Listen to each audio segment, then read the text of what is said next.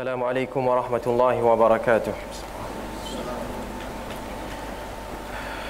إن الحمد لله نحمده ونستعينه ونستغفره ونعوذ بالله من شرور أنفسنا ومن سيئات أعمالنا. من يهده الله فلا مضل له ومن يضلل فلا هادي له. وأشهد أن لا إله إلا الله وحده لا شريك له. وأشهد أن محمدا عبده ورسوله. أما بعد فإن أصدق الحديث كتاب الله وخير الهدي هدي محمد صلى الله عليه وسلم وشر الأمور محدثاتها وكل محدثة بدعة وكل بدعة ضلالة وكل ضلالة في النار Segala puji bagi Allah Kita memuji Allah Azza wa Jal Kita meminta bantuan daripada Allah Subhanahu wa ta'ala kita juga meminta pengampunan daripadanya. Kita berlindung dengan Allah Azza wa Jalla Daripada segala keburukan amalan dan jiwa kita. Segala Sesiapa yang diberikan hidayat oleh Allah Tiada sesiapa pun yang dapat menyesatkannya. Dan orang yang dihukum sesat oleh Allah Tiada sesiapa pun yang dapat memberi hidayat kepadanya Kita semua naik saksi bahawa tiada Tuhan yang berhak disembah Melainkan Allah yang Maha Esa Dan kita juga naik saksi bahawa Muhammad bin Abdullah adalah Nabi dan Rasul Allah yang terakhir Seterusnya Sebaik-baik ucapan adalah Al-Quranul Karim. Sebaik-baik petunjuk ialah petunjuk Nabi Muhammad sallallahu alaihi wasallam. Seburuk-buruk sekeji-keji perkara ialah perkara yang baru dalam agama yang disifatkan sebagai bid'ah dan setiap yang bid'ah itu adalah sesat dan setiap kesesatan itu berakhir di dalam neraka.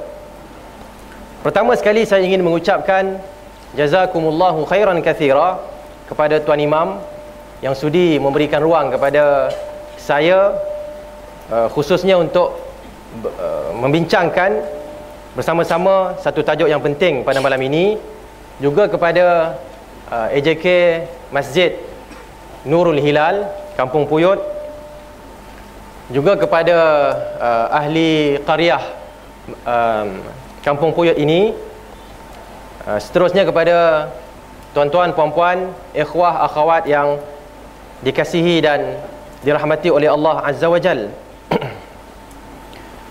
Bila saya dengar tadi bahawa uh, daurah ini akan habis pukul 11, uh, saya dah risau lah. Saya sendiri dah, dah risau. Dan saya merasakan 8.20 hingga pukul 11 satu tempoh yang panjang. Okey, satu tempoh yang panjang. Jadi daripada sekarang saya mengatakan sesiapa yang mungkin ada perlu balik ha, dia boleh balik bila-bila masa. Okey, ha, jangan rasa risau. Mungkin kita ada hal, mungkin isteri kita perlu pada kita dan sebagainya lah keluarga kita. Sesiapa yang begitu maka dia balik. Tapi yang tak kahwin lagi tak boleh keluar lah. Okey. Yang tak kahwin lagi jangan keluar. Okey.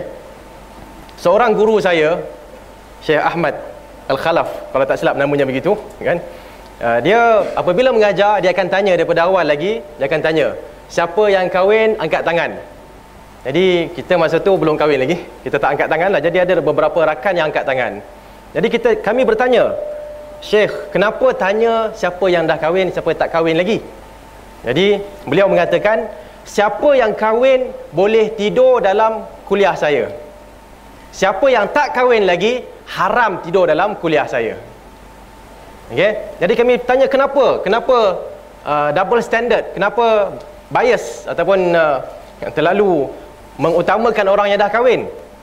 Beliau mengatakan kerana yang dah kahwin banyak urusan, banyak tanggungjawab di rumah, keluarganya, isteri dan anak.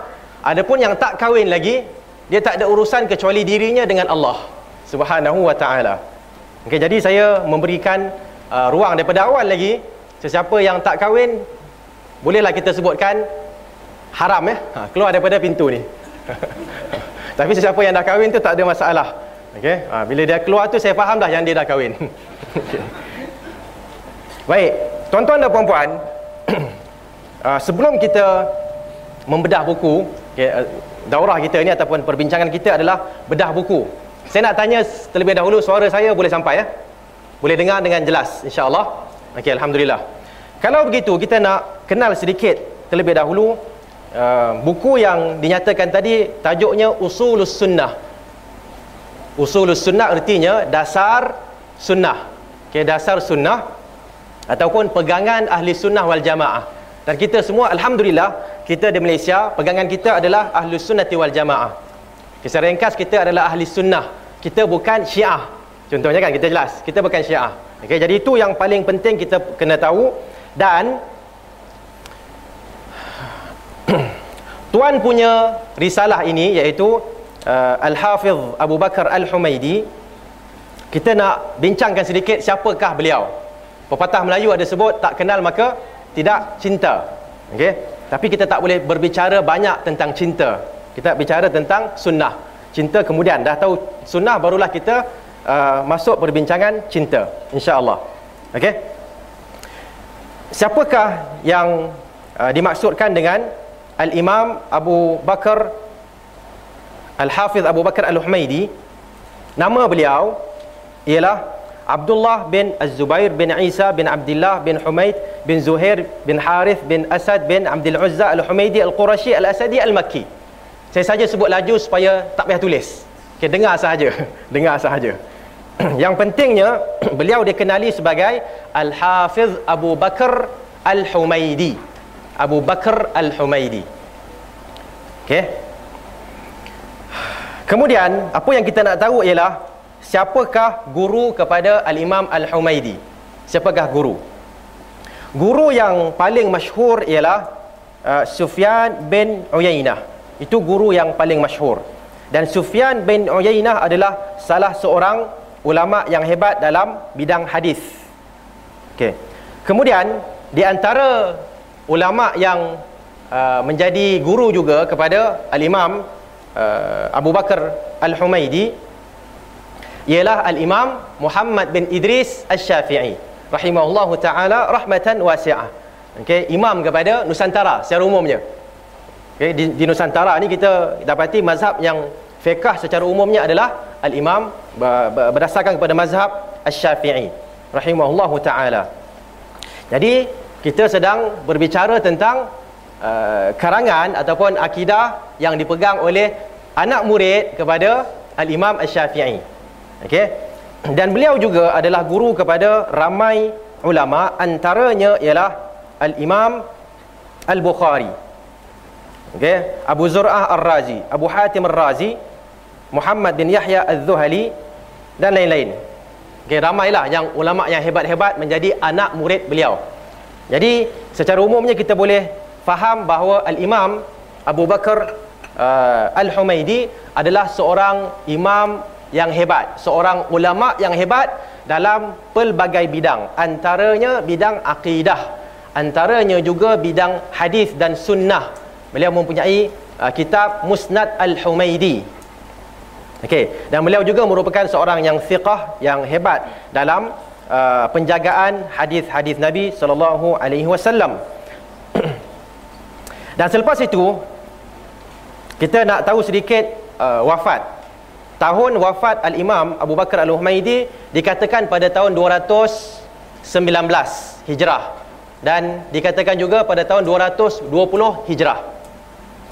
Uh, dan kita dapati Al-Imam Syafi'i wafat pada tahun 200 204 Hijrah. Betul? 200 4 Hijrah kan? Okey. 204 Hijrah itu mengikut apa yang uh, saya hafal dan mengikut apa yang ditulis oleh sebahagian uh, penulis-penulis berkenaan dengan al-Imam Al-Syafi'i rahimahullahu taala. Okey, jadi kita dapat kita dapati di sini uh, al-Imam Abu Bakar Al-Humaidi adalah anak murid dan juga rakan kepada al-Imam Al-Syafi'i. Dan ini adalah cara untuk kita mendapat ilmu. Cara kita nak dapat ilmu antaranya ialah dengan belajar. Okey dan yang kedua ialah dengan bersahabat. Bersahabat dengan guru kita. Ha, itu antara cara untuk kita dapatkan ilmu. Jadi jangan kita uh, jauhkan diri daripada guru-guru kita. Okey jadi daripada ustaz-ustaz kita, syekh-syekh kita. kalau boleh kita bersahabat dengan mereka bersahabat ni artinya mungkin uh, musafir bersama bila musafir bersama kita akan tahu akhlak guru kita okay, mungkin dalam kelas nampak seperti orang yang hebat tapi bila musafir dia seorang yang apa ha, cepat pemarah. Betul tak? Okay, pemarah dia seorang yang pemarah kan? Jadi kita tahu dia ni hebat dalam menyampaikan hadis tetapi dalam musafir tak tak boleh ikut dia. Kerana dia seorang yang cepat pemarah. Kalau, kalau uh, kapal terbang delay ataupun lewat dia akan maki hamun contohnya kan? Uh, jadi jangan ambil akhlaknya dalam perkara itu. Okay, kita cuba cari orang yang membawa ilmu dan bersama dengan akhlak. Okey jadi begitulah ringkasnya berkenaan dengan al-Imam Abu Bakar Al-Humaidi rahimahullahu taala. Risalah yang kita akan bincangkan ini sebenarnya bila saya mula-mula dapat tu saya tengok eh banyak ni. Satu jam dua jam tak cukup. Kan tengok eh sini kan kalau saya buat begini kan ha, ni banyak ni pak. Okay, dua jam tak cukup. Kerana kita nak huraikan kita nak bedah. Bedah bukan potong lepas tu jahit balik tidak. Bedah kita akan bedah tengok apa dekat dalam mana yang betul mana yang salah huraikan ini apa dan sebagainya barulah jahit balik semula ha, dia makan masa okey tapi bila saya buka saya tengok eh masya-Allah sebenarnya tak banyak. Kerana kalau tuan-tuan dan puan-puan ada uh, nota itu yang nak kita bincangkan yang di atas sahaja. Inilah dia risalah yang asal. Okey? Yang di atas itu boleh kita bacakan saya bacakan ya sebahagiannya Bismillahirrahmanirrahim telah mengatakan kepada kami Bishr bin Musa dia berkata telah mengatakan kepada kami Al-Humaidi dia berkata, as-sunnah menurut kami adalah seseorang beriman kepada takdir yang baik dan takdir yang buruk, yang manis maupun yang pahit. Buka, okey. Dan ia mengetahui bahawa semua yang telah ditetapkan bakal menimpanya, nescaya tidak akan terluput darinya dan semua yang telah ditetapkan tidak akan menimpanya, nescaya tidak akan menimpanya. Semua itu merupakan qada dan eh, yang telah ditentukan oleh Allah Subhanahu wa taala. Ini adalah nombor satu. Okey, so itu yang dihuraikan dan itu me, me, memakan ruang sekitar berapa? 6 lah kalau sini 1 2 6. Dan sebenarnya tiga muka surat sahaja. Tiga muka surat kita dah baca dah. Cuma huraiannya panjang. Dan saya tak nak saya tak nak huraikan dengan panjang lebar. Kerana kalau kita baca kita boleh faham. Tapi saya nak tekankan beberapa perkara yang perlu kita fahami. Beberapa perkara mungkin yang mungkin kita tak sedar perkara itu. Okay, dan kita mungkin tak nampak kepentingannya. Jadi itu yang nak kita tekankan agar kita dapat satu garis panduan. Bukannya kita nak begitu detail sekali. Kalau detail sekali mungkin makan uh, terperinci sangat, mungkin makan masa yang panjang. Kita nak berikan satu garis panduan. Okey? Baik. Nombor satu Kalau muka surat Dengan tuan-tuan dan puan-puan Muka surat 48 Nombor satu Ialah berkenaan dengan Al-Qadha dan Al-Qadar Al-Qadha dan Al-Qadar Okey, Al-Qadha dan Al-Qadar merupakan rukun iman yang ke yang keenam, yang terakhir sekali. Dan uh, sebelum saya teruskan, saya nak nyatakan kepada uh, rakan-rakan sekalian, ikhwah dan akhwat sekalian, tuan-tuan dan puan-puan, bahawa ulama kita okay, menulis benda yang ringkas catatan yang ringkas. Kenapa mereka tulis? Ini soalannya. Kenapa mereka tulis? Okay, dan soalan saya, saya saya tujukan kepada yang tak kahwin lagi okey yang tak kahwin lagi kenapa mereka tulis ringkas kenapa mereka tak tulis panjang okey kenapa pertama mudah difahami yang kedua untuk siapa mereka tulis? Mereka tulis untuk, untuk siapa? Ha, untuk siapa? Ha? Untuk anak murid dia. Okey. Dalam situasi apa? Apa tujuan dia sebenarnya dia tulis? Ha? Antara tujuannya ialah untuk nak menceritakan keadaan sekarang ni banyak berlaku kesilapan dalam akidah, dalam sunnah. Sunnah yang dimasukkan di sini adalah pegangan. Pegangan di sini merangkumi pegangan hati kita, akidah kita, okey dan juga uh, antara maksud sunnah ialah amalan itu sendiri. Okey praktikal terhadap Islam. Tapi yang dimasukkan dengan sunnah di sini sebenarnya adalah pegangan akidah. Jadi kenapa dia nak huraikan yang terus dia dia dia mulakan dengan qada dan qadar?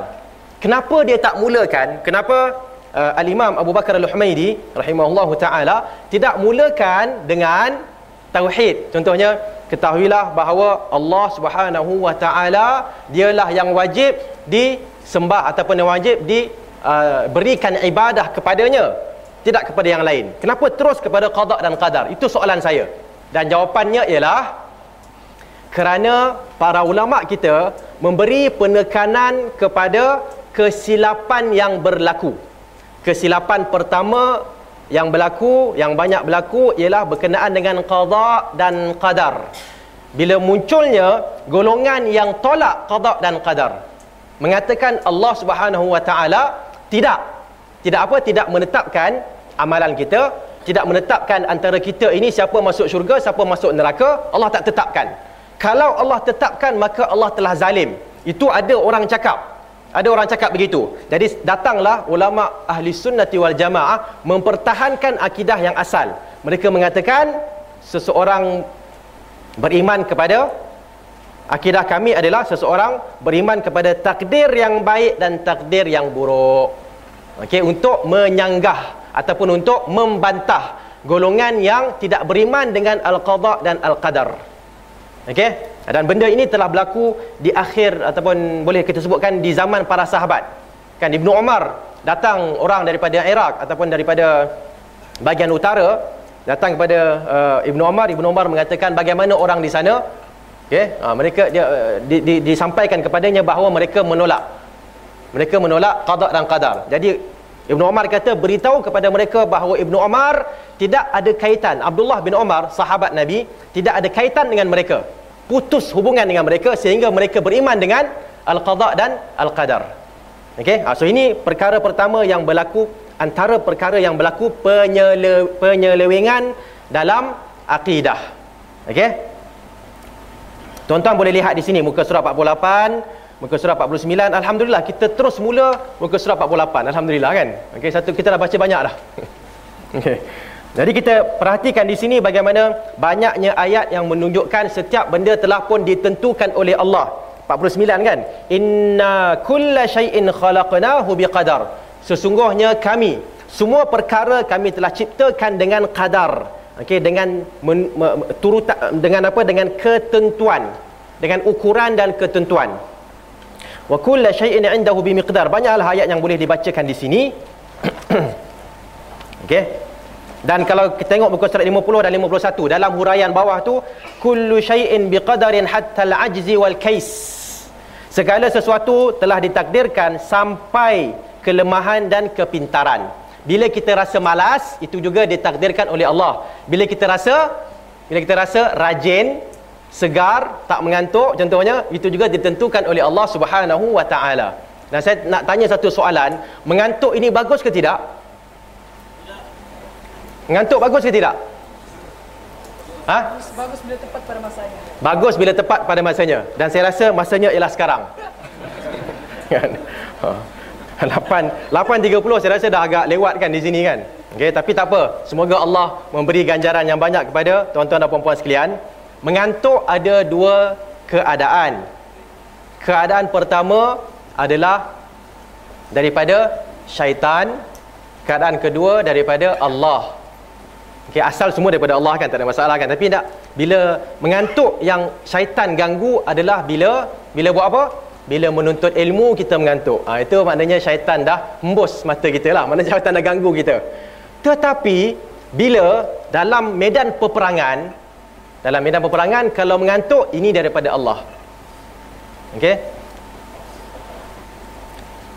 Kerana sepatutnya kita tak mengantuk masa nak perang kan? Tapi Allah bagi mengantuk kita bila dah tersengguk sebentar uh, uh, uh, tertidur sebentar kita bangun sedar semula. Okey? Baik tak apalah itu sebenarnya tak ada kaitan. Tapi saja saya nampak mata-mata banyak yang dah banyak apa? Uh, berklip-klip kan?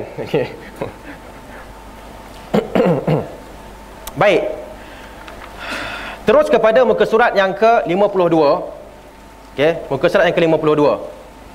Kita perlu tahu bahawa semua benda yang menimpa kita pasti menimpa kita dan tidak akan menimpa orang lain. Ringkasnya begitulah kan. Mengetahui bahawa semua yang telah ditetapkan bakal menimpanya dan saya tidak akan terluput darinya dan semua yang telah ditetapkan tidak akan menimpanya dan saya tidak akan menimpanya. Siapa faham ni? Ha, siapa faham?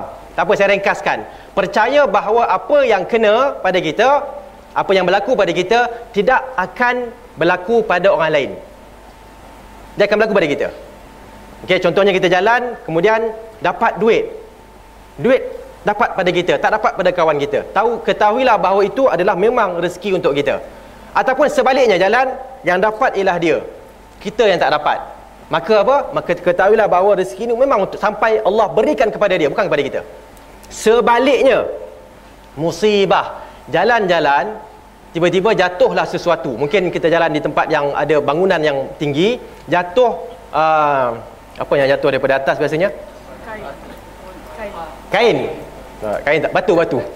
Batu jatuh. Batu jatuh kena kepala kita. Kalau kita cakap, kenapa kena kepala saya? Patut kena kepala dia. Contohnya kan. Ha. Ini adalah menyalahi qada dan qadar. Kita sebenarnya tak cukup beriman dengan qada dan qadar. Kena kepala kita, sebut inna lillah wa inna ilaihi raji'un. Okey? Qaddarallah wa ma syaa fa'al. Allah telah menentukan dan apa yang Allah kehendaki dia akan buat. Okey? Dan kalau kena kepala sahabat kita, kita kenapa tak sepatutnya saya? Tak tak. Memang kena dia. Bukan kena saya, tidak. Okey? Nah, so ini adalah benda yang dinyatakan di sini. Semuanya adalah ketentuan daripada Allah Azza wa Jal. Satu perkara yang baik dinyatakan oleh uh, dalam kitab ini muka surat 53 bawah tu kan muka, uh, nombor 5. Ini adalah benda hikmah namanya hikmah daripada beriman dengan qada dan qadar. Hikmah beriman dengan al-qada dan al-qadar ialah mendatangkan kebahagiaan dunia dan akhirat.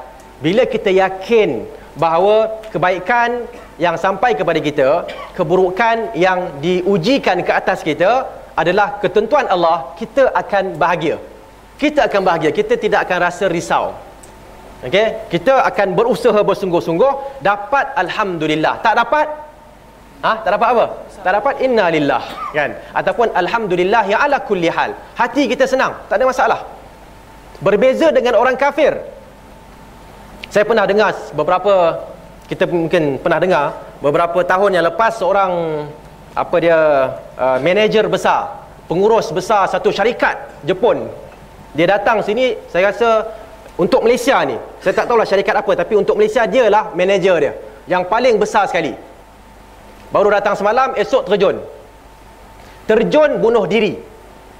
Terjun bunuh diri. Saya cuba membayangkan kalau dia jaga syarikat Jepun, syarikat tersebut, okey, di Malaysia, gajinya berapa? Ha? Gajinya berapa? Saya tak boleh bayang agaknya paling kurang, paling kurang 50 ribu. Paling kurang lah Mungkin 100 ribu gajinya sebulan Mungkin. Betul tak? Di samping allowance-allowance agaknya 150 Mungkin. Okay, Paling kurang antara 50 hingga 100 Tapi dia terjun. Jadi saya mengatakan Kalaulah dia tukar kerja dengan saya kan bagus. Kan? ha, Dia jadi pensyarah Saya jadi apa? Saya jadi manager Kita tukar kan? Ha, Lepas tu tak apalah nak bunuh diri pun. Kan? Jadi Tengok hadis yang dibawakan di sini. Hadis ini adalah hadis yang cukup cantik. Saya kita semua suka kepada hadis Nabi kan? Betul tak? Tapi hadis ini adalah antara hadis yang saya amat-amat suka. Okey? Ajaban li amril mu'min. Amat ajaib. Ajaib. Uh, urusan orang yang beriman, keadaan orang yang beriman. Inna amrahu kullahu khair. Semua urusannya adalah baik. Nampak tak? Semua adalah baik. Tu ustaz yang demam semalam macam mana? Yang patah semalam macam mana? Yang sakit, semuanya baik. Macam mana? Walaysa dzalika li ahadin illa lil mu'min. Perkara ini tidak akan berlaku kecuali untuk orang yang beriman sahaja. Orang beriman sahaja akan dapat apa dia? Uh, keadaan yang sentiasa baik. In asabathu sarra'u syakar fakana khairan lah. Sekiranya dia ditimpa sarra, kegembiraan, dia akan bersyukur dan itu adalah baik untuk dia wa in asabathu dharra'u sabar fakana khairan lah kalau dia ditimpa dharra kemudaratan okay, ke, ke keburukan kecelakaan Okey, kecelakaan apa akan berlaku ialah dia akan bersabar dan itu adalah baik untuknya. Okey, hadis ni saya kira lah, saya kira bagi orang yang masih ada kudrat untuk menghafal, saya menghukumkan wajib hafal. Okey, saya hukum wajib hafal. Okey. Kerana apa? Dalam hadis ni kita boleh boleh buat satu ceramah khas untuk hadis ni. Tak ada masalah. Menghadapi musibah, menghadapi menghadapi nikmat. Orang tanya ustaz, contohlah kan. Ada orang dia ada harta yang banyak. Katalah ini emas. Emas. Okey. Okay, ini adalah satu daripada seribu yang dia ada dan ini adalah emas contohnya kan jadi dia kaya macam mana dia kaya tahap yang tidak boleh nak dibayangkan boleh tak dia ambil emas tu dia baling ke dalam lautan boleh tak tak boleh kan jadi, kalaulah dia baling kita akan cakap uh, uh, encik tak boleh baling emas ke dalam laut dia kata ikut suka saya lah ini harta saya Kan ustaz apa susah kan? Kenapa nak jaga tepi kain orang? Apa jawapan kita kepada dia? Apa jawapan kita kepada dia? Ha? Apa dia? Bagi kat saya lebih bagus. kan? Jawapan kita kepada dia ialah ini adalah harta encik betul. Tetapi bila Allah berikan, Allah berikan sebagai ujian. Okey, dan orang yang dapat nikmat dia sewajarnya bersyukur yang ustaz ataupun yang encik buat adalah kufur dan bukannya syukur kufrun ni'mah kufur nikmat Allah tak benarkan Okey, ramai orang akan berkatakan ikut saya lah ini harta saya saya buat apa yang saya suka. Tidak. Ini harta awak betul. Allah berikan kepada kamu betul ya. Tetapi kamu kena buat sesuai dengan apa yang Allah minta. Apa yang Allah minta ada dalam hadis ni. Dapat nikmat syukur. Betul? Syukur antaranya Alhamdulillah. Sebutkan Alhamdulillah Syukur kita pada Allah. Antaranya kalau lebih Bagikan kepada orang. Yunfiquna Fis sarra'i wad darra' Memberi nafkah dalam keadaan Rahsia dalam uh, dalam keadaan apa sarra' iaitu dalam keadaan uh, uh, senang darra' dalam keadaan mudarat berikan nafkah. Bukannya membazirkan duit. Okey? Dan apabila ditimpa musibah banyak juga masalah orang. Bila ditimpa musibah kan dia akan cakap macam ni lebih kurang. Dia kata ustaz kenapa musibah ni kena pada saya? Saya datang sembahyang lima waktu ustaz.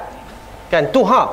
Dia tu mana tuha dia lah kan. Ha, dia tu tak sembahyang ustaz patutnya musibah ni kena kat dia bukan kena kat saya faham ya ha, kita mengatakan abang Okay. Musibah ni bila kena Memang kena kat abang Kena kat abang lah Kita sewajarnya bersabar okay, Dan kita kena ingatkan orang tu Dengan satu hadis Nabi SAW Hadis itu lafaznya ialah Hadis itu lafaznya ialah Innallaha idza ahabba qauman ibtalahum. Sesungguhnya Allah kalau cinta kepada satu kaum, satu kumpulan manusia, Allah akan berikan ujian. Allah akan berikan ujian. Okey? Tapi hadis itu tak berhenti situ. Bacakan lagi. Faman radiya falahu ridha wa man sakhita falahu sakhat. Siapa yang reda dia akan mendapat keredaan Allah. Siapa yang bila diberikan ujian dia reda dia dapat keredaan Allah. Siapa yang diberikan ujian dia marah pada Allah dia akan dapat kemarahan daripada Allah.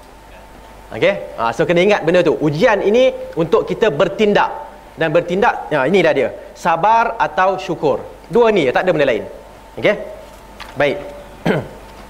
yang kedua, bahawa iman adalah perkataan dan perbuatan bertambah dan berkurang tidak bermanfaat perkataan tanpa perbuatan tidak bermanfaat perbuatan dan perkataan kecuali dengan niat dan tidak bermanfaat perkataan perbuatan dan niat kecuali dengan as-sunnah okey apa maksudnya?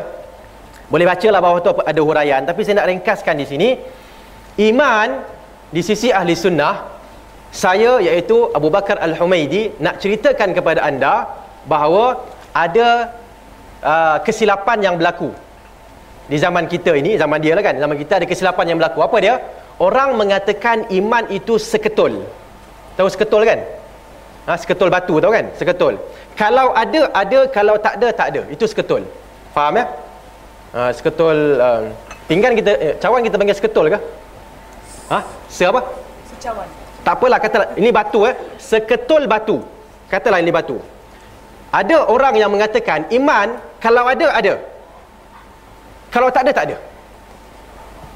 Ahli sunnah mengatakan iman kalau ada dia boleh jadi dia boleh jadi macam ni ada sikit dasarnya ada. Bila buat amalan yang baik makin bertambah makin bertambah makin bertambah makin bertambah. Buat amalan yang tidak baik makin kurang makin kurang makin kurang makin kurang. Ini ahli sunnah. Ha, tapi ada orang mengatakan tidak. Kalau baik baik sama. Iman saya dengan iman Jibril sama. Ha, ini adalah ajaran yang sesat. Kan murjiah antaranya mengatakan iman saya iman Jibril sama bila saya percaya Jibril percaya saya dan Jibril kawan. Contohnya kan? Ha, sama dah. Okay, ahli sunnah tidak? Ahli sunnah mengatakan Jibril malaikat yang paling hebat. Muhammad bin Abdullah Rasulullah manusia yang paling hebat. Ertinya iman dia kalau letakkan air ni iman dia tinggi. Penuh. Okey iman kita ni tak tahulah kat mana ah Kalau terbalik itu buka ah, dalam tu, dalam ni, dalam apa? Dalam penutup, penutup tu sikit. Tapi kira baiklah daripada tak ada langsung kan. Jadi iman Abu Bakar dekat dengan iman siapa? Dengan iman Rasulullah. Omar bawah sedikit. Ha, kemudian barulah di kalangan nabiyin wasiddiqin wasyuhada'i wassalihin kan.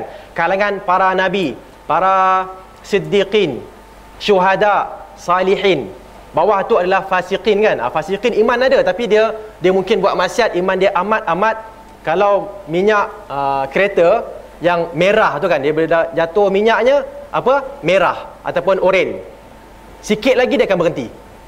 Ha, jadi cepat-cepatlah isi isi petrol ataupun diesel. Ha, cepat-cepatlah naikkan semula iman. Okey? Tuan-tuan dan puan-puan perhatikan di sini. Tidak bermanfaat. Iman adalah perkataan yang disebut dan juga perbuatan yang dibuat. Okey. Kalau nak pergi dengan mendalam sedikit sahaja, perkataan ini ada dua jenis. Satu perkataan hati. Yang kedua perkataan lidah. Okey.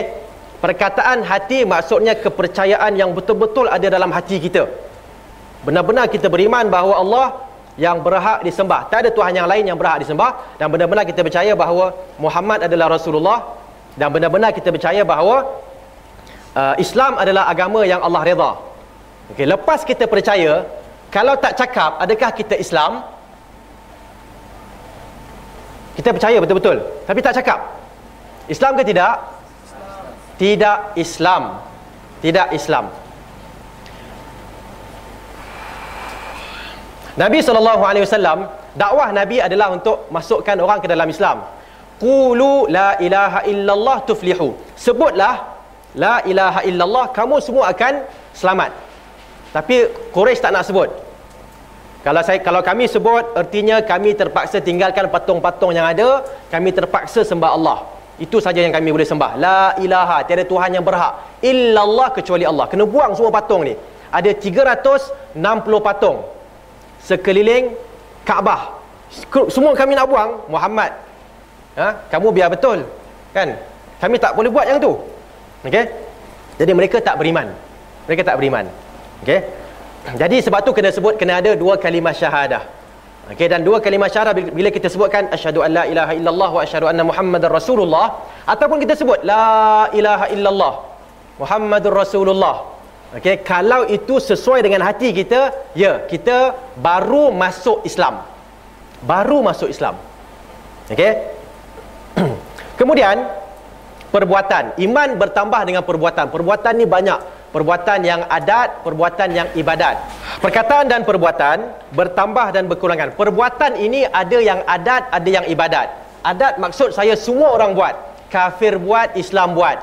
Berkahwin, makan, minum, tidur. Ini adalah adat manusia. Orang Islam kalau buat adat manusia dapat pahala ke tidak? Kalau ada niat dan caranya betul dapat pahala. Contohnya minum. Niat untuk apa minum ni? Untuk dapat kekuatan. Untuk apa dapat kekuatan? Untuk ha, memberi uh, bantuan kepada diri sendiri, bantuan kepada keluarga untuk sembah Allah Subhanahu Wa Taala, maka dapat pahala dan baca bismillah. Baca guna tangan tangan kanan, bukan tangan kiri. Kan? Ha, kalau tangan kiri kita dah kongsi dengan syaitan. Jadi guna tangan kanan. Okey? So itu caranya. bertambah dan berkurang dia akan bertambah bila makin banyak buat ibadah makin bertambah bila kurang buat ibadah makin kurang iman kita. Dan kita sebenarnya tuan-tuan dan puan kita boleh rasa iman kita betul tak? Kita rasa kadang-kadang rasa macam rasa masya Allah kan rasa nak menangis senang. Tapi kadang-kadang orang buat apa pun tak tak ada satu titik pun tak nak keluar. Betul tak? Jadi maknanya keimanan kita kena jaga. Kita sendiri boleh boleh tahu iman kita tahap mana. Okey? Dan saya rasa tuan-tuan dan puan dah dapat kot lah yang buku yang saya buat tu kan yang saya kumpulkan tu berkenaan dengan amalan sedikit pahala banyak. Ha, kat sini ini cara dia. Kita kadang-kadang umur kita tak panjang. Paling panjang pun agaknya 100 tahun lah. Itu pun bonus dah 40 tahun. Kan? dia umur umat Nabi Muhammad antara 63 hingga 73 lebih kurang itulah kan? 63 lebih lah lebih kurang begitu. Jadi kalau umur kita sampai 100 namanya bonus. Sekitar 30 hingga 40 tahun Allah bagi tambah. Tak sama dengan kaum Nabi Nuh. Diceritakan seorang dari kalangan kaum Nabi Nuh anak dia mati umur 350 tahun. Dia menangis. Umur, anak dia 350 tahun dia menangis. Kenapa menangis? Anak mati umur muda. Anak, anak mati umur muda 350 tahun. Muda.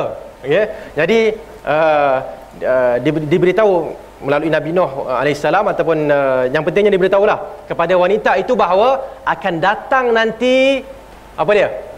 Satu kaum umur mereka 60 tahun saja sekitar 60 tahun. Jadi perempuan tu daripada menangis jadi gelak kan? Maknanya oh maknanya anak saya umur panjang. Okey? Ha. Yang pentingnya kita kena fikirkan amalan yang sedikit pahalanya banyak.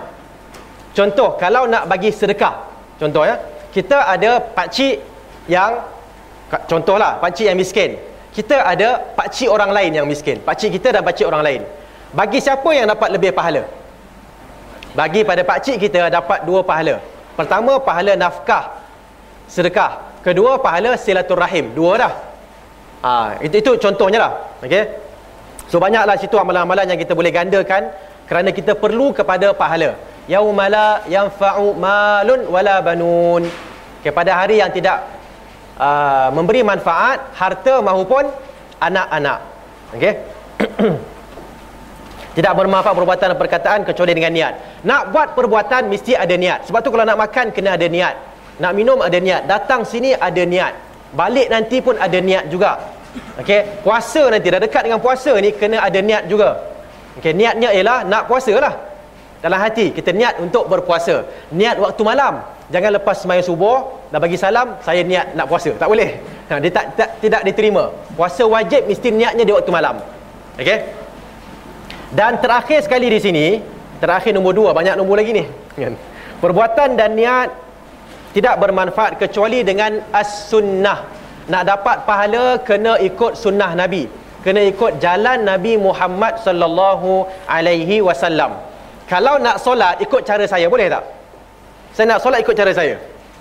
Datanglah seorang tu ustaz, lima waktu sikit ustaz. Saya boleh buat lima puluh. Seperti yang asal. Betul tak? Asalnya 50 kan? Kemudian dikurangkan, dikurangkan, dikurangkan. Jadi berapa? Jadi 5. Betul? Okey. Hiya khamsun wa hiya khamsun. Solat itu 5 dan solat 5 ini mendapat pahala 50. Jadi mungkin ada seorang ni dia datang dia kata ustaz Nabi SAW sebenarnya difardukan 50 solat. Jadi saya nak buat 50 sehari semalam. Boleh ke tak boleh? Boleh ke tak boleh? Tak boleh. Jawapan dia haram. Kerana Nabi okey Allah fardukan kepadanya lima sahaja okey dan itulah yang kita boleh buat sunnah Nabi lima jangan buat lebih-lebih tak boleh okey dan saya rasa kita dah uh, huraikan pagi tadi berkenaan dengan uh, Al-Imam Asy-Syafi'i rahimahullahu taala Al-Imam Asy-Syafi'i bila ditanya uh, bila menceritakan uh, satu hadis Nabi Humaidi bertanya kepada dia Imam Humaidi tanya kepada dia adakah itu pandangan engkau wahai imam dia marah Imam Syafi'i marah kepada Imam Humaidi dia kata, adakah kamu nampak saya pakai baju baju Kristian? Adakah kamu nampak saya keluar dari gereja? Kalau saya cakap hadis Nabi itulah pandangan saya. Saya tak boleh ada pandangan lain. Itulah pandangan saya. Okey?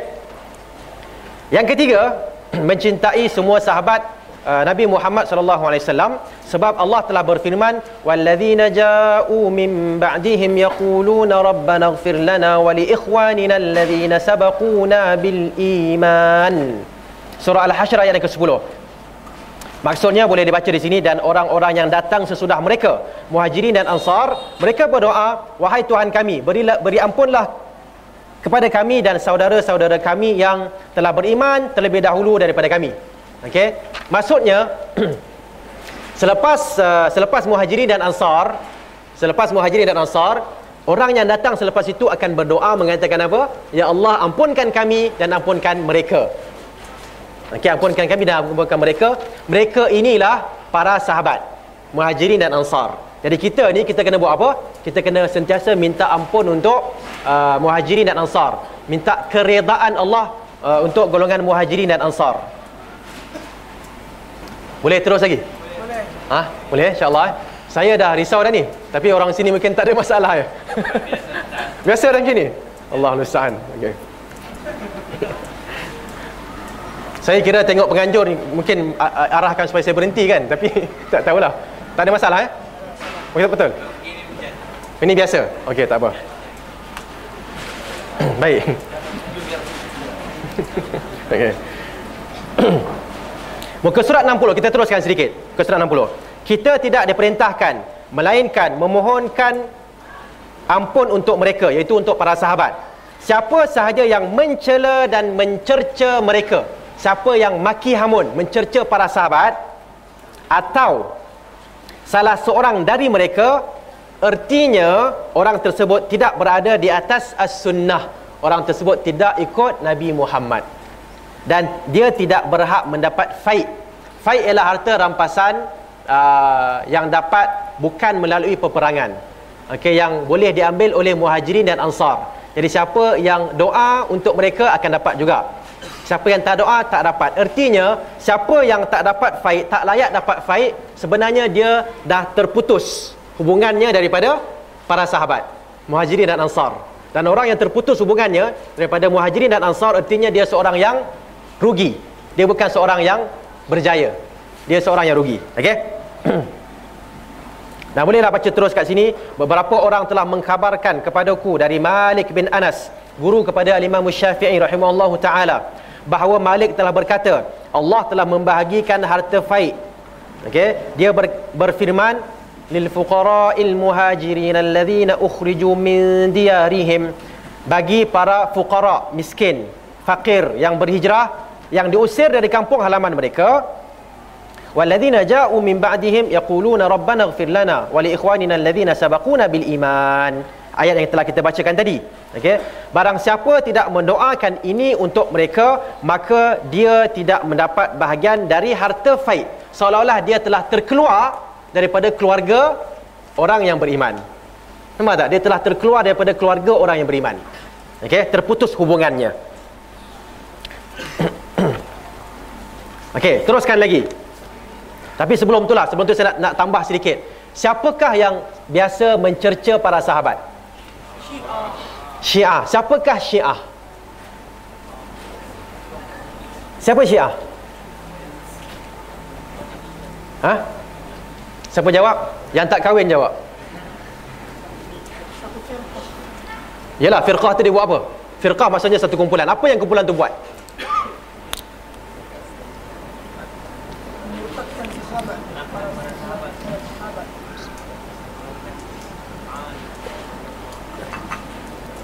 Ringkas. Saya buat ringkas. Syiah antara yang Syiah buat ialah Mengkafirkan para sahabat. Kita mengatakan Ahli sunnah Kita mengatakan Orang terbaik adalah siapa? Rasulullah. Okey? Di kalangan para nabi kan Rasulullah yang terbaik. Kemudian para nabi lah. Nabi-nabi kan. Rasul-rasul. Seterusnya para sahabat Rasulullah. Siapa yang paling baik? Abu Bakar. Yang kedua siapa? Omar yang ketiga Osman. Yang ke keempat adalah Ali, dan seterusnya uh, ashabu bayatir ridwan uh, ashabu uh, ahlu badar dan sebagainya. Tak apalah yang penting para sahabat. Orang syiah mengkafirkan para sahabat keseluruhannya. Semua sekali dikafirkan kecuali yang boleh dibilang dengan jari tangan. Contohnya siapa? Ali, Ali. Ah, Fatimah Hasan Hussein Abu Dhar kemudian uh, Salman Al-Farisi Suhaib Ar-Rumi. Dan adalah dua tiga lain. Okey yang tidak dikafirkan. Yang lain semuanya kafir. Wa azwajuhu ummahatuhum. Dalam suratul ahzab dinyatakan bahawa isteri-isteri nabi adalah ibu-ibu untuk orang yang beriman. Tuan-tuan dan puan saya nak tanya satu soalan. Kalau orang maki ibu kita cerca ibu kita dan kita tahu ibu kita ibu yang baik apa kita buat dengan dia apa kita buat? Hmm? apa sahajalah yang boleh kita buat? Kan? Mana mungkin kita tumbuk dia mungkin kita macam-macam lagi lah. Banyak benda yang kita akan buat. Adakah kita akan tuang air untuk dia? Tuang air uh, minum silakan jemput. Ada tak? Tak tak tak, tak. kita takkan buat begitu. Okey jadi ini nak cerita tentang agama. Ibu kita dalam agama Islam iaitu Aisyah radhiyallahu anha. Hafsah radhiyallahu anha. Aisyah anak kepada Abu Bakar. Hafsah anak kepada bintu Umar kan okey merupakan salah, uh, antara isteri-isteri Nabi sallallahu alaihi wasallam. Mereka ini dihukum kafir oleh Syiah. Jadi kita tak boleh nak berkawan dengan Syiah. Ingat benda ni baik-baik. Ini antara sikit saja banyak lagi yang lain. Okey. Baik, teruskan. Nombor empat, Al-Quran adalah kalamullah. Al-Quran adalah kalamullah.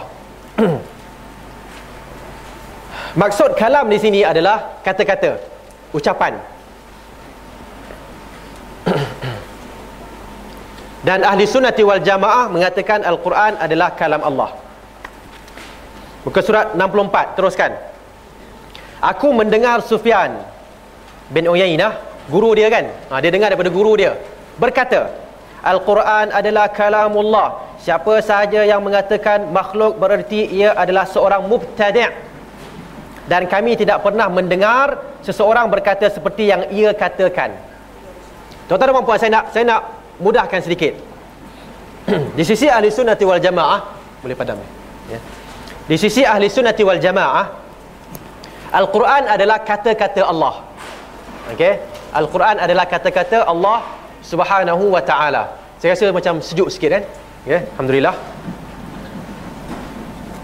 Kemudian uh, Sufyan bin Uyainah telah berkata siapa cakap Al-Quran adalah makhluk artinya dia adalah mubtadi' artinya dia adalah ahli bid'ah.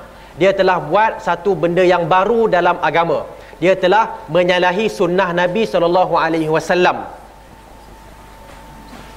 Okey kemudian apa lagi dia cakap? Kami iaitu Sufyan Sufyan bin Uyainah kami tidak pernah dengar orang bercakap seperti yang dia cakap. Maknanya kami tak pernah dengar Nabi cakap macam tu. Kami tak pernah dengar apa dia? Uh, para sahabat cakap begitu. Ini adalah benda yang baru dalam agama. Benda baru dalam agama kita tak boleh terima. Okey, baik. Saya nak huraikan sedikit di sini. Apa apa masalahnya Quran makhluk, Quran tak makhluk? Ya, saya harap uh, tuan-tuan dan puan-puan okay, uh, boleh berikan perhatian sedikit. Okey, perhatian sedikit kerana masalah ni agak sedikit uh, rumit lah. Rumit. Susah sikit. Tapi tak apa. Saya rasa saya cuba nak mudahkan. Pada zaman al-imam syafi'i pada zaman al-imam syafi'i uh, kerajaan Islam sampai ke satu peringkat yang hebat. Okay, pengajian hebat apa semua kan. Ulama pun ramai. Jadi khalifah pada masa tersebut telah mengarahkan supaya kitab-kitab Greek kitab-kitab Rom falsafah Greek diterjemahkan ke dalam daripada bahasa Rom ke dalam bahasa Arab. Bila diterjemahkan, yang diterjemahkan adalah pemikiran. Pemikiran golongan falsafah Greek yang tidak beriman dengan Allah Subhanahu Wa Taala dan tidak mempunyai wahyu. Okey. Jadi mereka berbicara tentang Tuhan. Kerana manusia ni, manusia macam mana pun, letaklah di mana pun, dia pasti akan berbicara tentang Tuhan. Ha, tapi bila berbicara tentang Tuhan tanpa wahyu, biasanya dia akan sesat. Mungkin dia akan buat patung, ha, beginilah Tuhan kita. Dia akan fikirkan begitu kan? Ataupun dia akan berikan sifat kepada Tuhan dalam uh, bentuk yang salah. Antaranya ialah yang dibuat oleh uh, falsafah Greek bahawa Tuhan itu mencipta kita selepas itu Tuhan tak ada kaitan dengan kita. Okey, begitulah yang diterjemahkan. Kenapa tak ada kaitan? Kenapa? Kerana kalau ada kaitan Artinya Allah ada kaitan dengan kezaliman yang kita buat. Kita kan buat jahat kan? Jadi apa yang kita buat jahat itu Allah ada kaitan dengan kita. Maknanya Allah membantu kejahatan kita. Tak boleh begitu.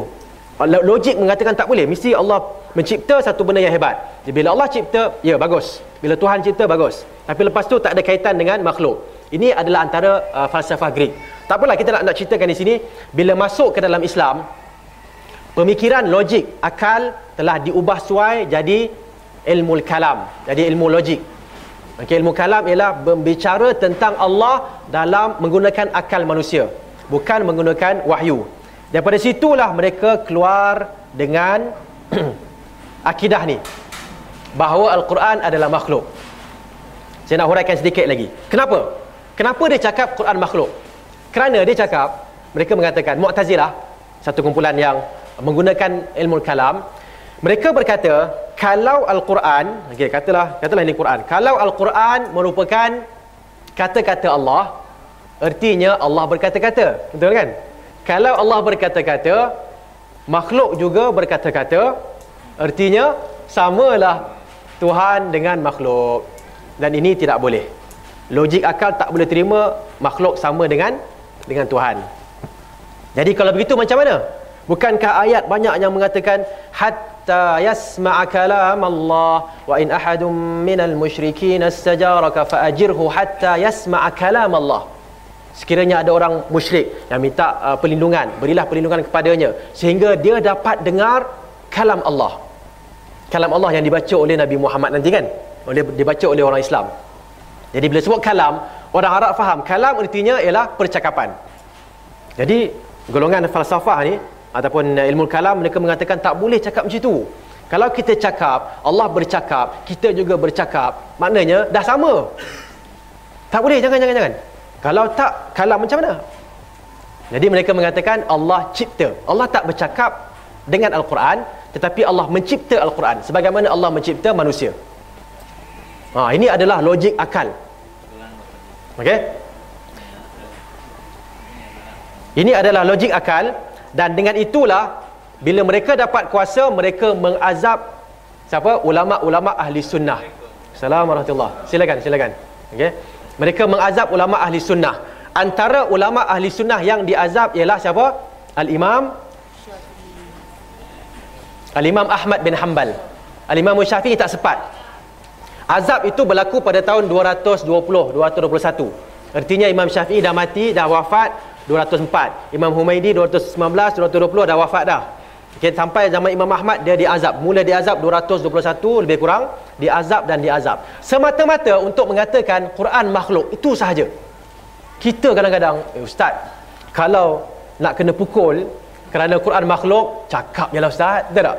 Cakaplah bagi lepas nak pukul sakit ni kan. Bukan bukan bukan pukul dengan ni. Pukul dengan apa? Dia panggil apa? Ja, apa? Cak apa? Capati apa? Cemeti. Ha. Pukul dengan cemeti kan?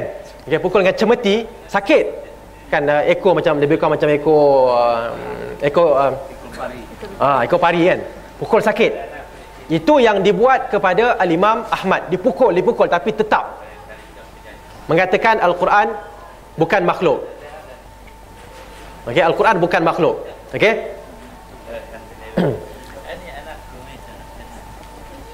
jadi kan itu kita nak huraikan di sini bahawa Ulama ahli sunnah mereka mempertahankan akidah. Saya nak tanyalah kepada tuan-tuan dan puan-puan. Kalaulah saya pilihlah kat sini seorang, okey letaklah dia contohlah kan, letak dia di zaman Imam Ahmad. Bukanlah, bukan, tapi nak ceritalah mana letak situ. Dia dia azab. Dia nak kata apa? Nak kata makhluk ke tidak? Ah, makhluk ke tidak? Ah, kalau tak kata makhluk kena pukul. Kalau kata makhluk lepas. Nak lepas ke nak kena pukul, nak kena penjara? Mana satu? Hmm? Jawapan saya ialah sekiranya orang yang kita ambil ini kalau dia bercakap orang dengar dan orang catat dia tak boleh cakap makhluk dia kena pertahankan kena pukul ke kena apa kena pertahankan pasal apa pasal orang dengar tapi kalau sekiranya orang yang diambil tu dia cakap macam mana pun orang tak kisah kan orang tak, siapa dia ni tak tak nak tak payah orang tak orang tak berikan perhatian langsung, maka hendaklah dia gunakan tauriah. Tauriah artinya ialah dia uh, gunakan sedikit tipu tipu helah. Okey, seperti yang dibuat oleh uh, ya, seperti yang dibuat oleh uh, Yahya bin Ma'in kawan kepada Imam Ahmad bila dipanggil ke istana ataupun ke uh, di depan jabatan apa agama yang dipegang oleh Mu'tazilah sebut makhluk. Jadi dia telah mengatakan Yahya bin Ma'in ataupun orang lain lah dia sebut Al-Quran. Tengok tengok tengok elok eh. At-Taurat wal Injil wal Zabur wal Quran hadhihi makhluqatun lillah. Okey? Taurat Injil Zabur dan Al-Quran empat ini adalah makhluk ciptaan Allah. Jadi dia pun keluar kan? Okey? Dia maksudkan jari dia. Jari ini jari saya yang ini ini ini jari saya ini adalah makhluk bukannya Al-Quran Al-Quran tak makhluk. Nampak tak? So kita kena pandai kita kena pandai. Orang Melayu kata apa? Tipu sunat. Orang Melayu cakap lah. Tapi bahasa Arab sebut tauriah tauriah artinya kita sebut benda lain kita faham benda lain dia faham benda lain. Kinayah. Okey? Contohnya dah makan ke belum? Kita pergi rumah kawan kan dah makan ke belum? Dah. Tapi sebenarnya lapar ni. Kan? Kenapa cakap sudah tipu ke? Tak tipu. Pagi tadi sudah. Tengah hari belum. Kan? Tapi dia faham tengah hari. Jadi mungkin kita tak nak susahkan dia kita cakap sudah. Okey? Ha, tapi kalau dah memang kenal dia betul-betul cakap belum lagi. Kan? Okay? ha. baik. Yang pentingnya kat sini kalamullah bukan makhluk. Siapa kata makhluk? Dia bukan ahli sunnah. Dia adalah ahlul bidah mubtadi' okey dan bu, itu bukan pandangan siapa? Bukan pandangan Rasulullah bukan pandangan para sahabat tabi'in dan sebagainya. Kena ingat perkara ni. Okey timbul satu persoalan. Timbul satu persoalan. Uh, kalau ada al-Quran yang dekat tepi sana tu kan? Okey. Kertas itu makhluk ke tidak? Ha? Kertas makhluk. Dakwat tu makhluk ke tidak? Dakwat tu makhluk. Okey. Bila saya baca, bila saya buka Al-Quran, okey. Alhamdulillahi rabbil alamin. Suara saya makhluk ke tidak? Makhluk. Okey. Yang saya baca makhluk ke tidak? Tidak. Boleh beza tak? Ha, kita kena perlu bezakan itu. Okey, suara saya makhluk lah. Suara saya memang makhluk. Saya makhluk, suara saya makhluk. Tapi yang saya baca bukan makhluk. Yang saya baca itu adalah kalam Allah. Okey. Boleh ya? Macam saya tulis sekarang ni di, di sini saya tulis uh, Ketua Menteri, Ketua Menteri sini kan. Berkata. Okey. Uh, ataupun raja lah. Kalau dekat sana raja, raja bertitah. Wahai rakyat sekalian, okey, bertakwalah kepada Allah. Betul lah kan? Jadi saya pun berkata, raja kita, sultan kita telah bertitah, wahai rakyat sekalian, bertakwalah kepada Allah. Okey, wahai rakyat sekalian, bertakwalah kepada Allah. Ini kalam siapa? Raja. Saya yang baca.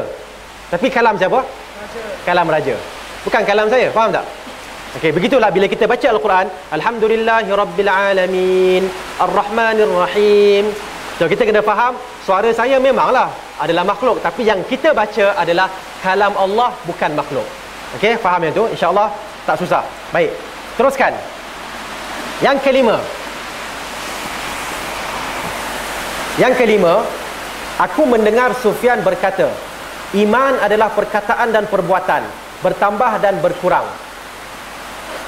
Saudaranya Ibrahim bin Uyainah, Sufyan bin Uyainah, guru kepada guru kepada Al-Humaidi. Bila dia cakap begitu, saudaranya, adik dia berkata kepada beliau, "Wahai Abu Muhammad, janganlah kamu katakan iman itu berkurang." Ibnu Uyainah, Sufyan bin Uyainah telah berkata, marah. Seraya berkata, diam kamu wahai anak kecil. Kalau bahasa kita, budak kecil senyap. Kan? Kamu budak lagi, jangan cakap banyak-banyak. Okay? Bahkan iman akan berkurang hingga tidak ada yang tertinggal walau sedikit pun. Okay, so ini juga adalah antara akidah ahli sunnati wal jamaah. Iman boleh naik dan boleh turun. Okay, iman boleh naik dan boleh turun. Okay? Dan kita kena usahakan usahakan supaya iman kita naik dan kalau turun pun tidak turun apa berudum sampai hilang. Turun sikit lepas tu dia naikkan balik. Turun sikit naikkan. Jangan turun dah sampai kosong baru nak ah, itu satu masalah yang besar. Okey. Yang keenam, mengimani adanya ru'yah setelah meninggal. Ru'yah adalah melihat. Melihat siapa? Melihat Allah Subhanahu wa taala. Kenapa dia kata macam ni? Kenapa? Kerana zaman dia dah mula timbul manusia yang mengatakan bila mati nanti tak boleh tengok Allah. Tak boleh tengok. Okey. Tak boleh tengok Allah Subhanahu Wa Taala. Sedangkan ayat di sini tengok ya muka surat 69 kan. Wujuhu yawma idzin nadhirah ila rabbiha nadhirah. Wajah-wajah pada hari itu berseri-seri. Kepada Rabbnya, kepada Tuhannya mereka melihat. Okey. So bila wajah melihat artinya melihat dengan pandangan mata. Melihat Allah Subhanahu Wa Taala. Okey. Hadis di bawah pun jelas. Bacakan hadis di bawah. Terus bacakan maksudnya. Muka surat 70 sebelah. Orang-orang berkata, "Wahai Rasulullah, apakah kita akan melihat Allah di hari kiamat kelak?" Rasulullah sallallahu alaihi wasallam menjawab, "Apakah terhalang olehmu ketika melihat bulan purnama?" Kita semua kalau keluar tengok bulan purnama, siapa yang tak boleh nampak? Semua boleh nampak kan? Di atas semua boleh nampak. Okey? Jadi mereka menjawab, tidak wahai Rasulullah. Nak tengok bulan purnama, semua boleh tengok. Tak ada masalah. Rasulullah bersabda lagi, apakah terhalang olehmu ketika melihat matahari di hari yang cerah?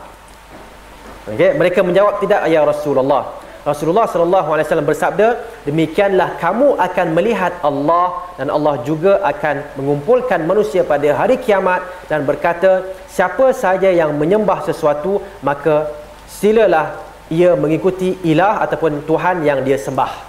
Maknanya kita dalam hadis ini menunjukkan kita boleh lihat Allah Subhanahu Wa Taala. Syaratnya kena beriman. Tetapi jangan tanya lihat Allah macam mana muka Allah itu jangan tanya. Tak boleh tanya.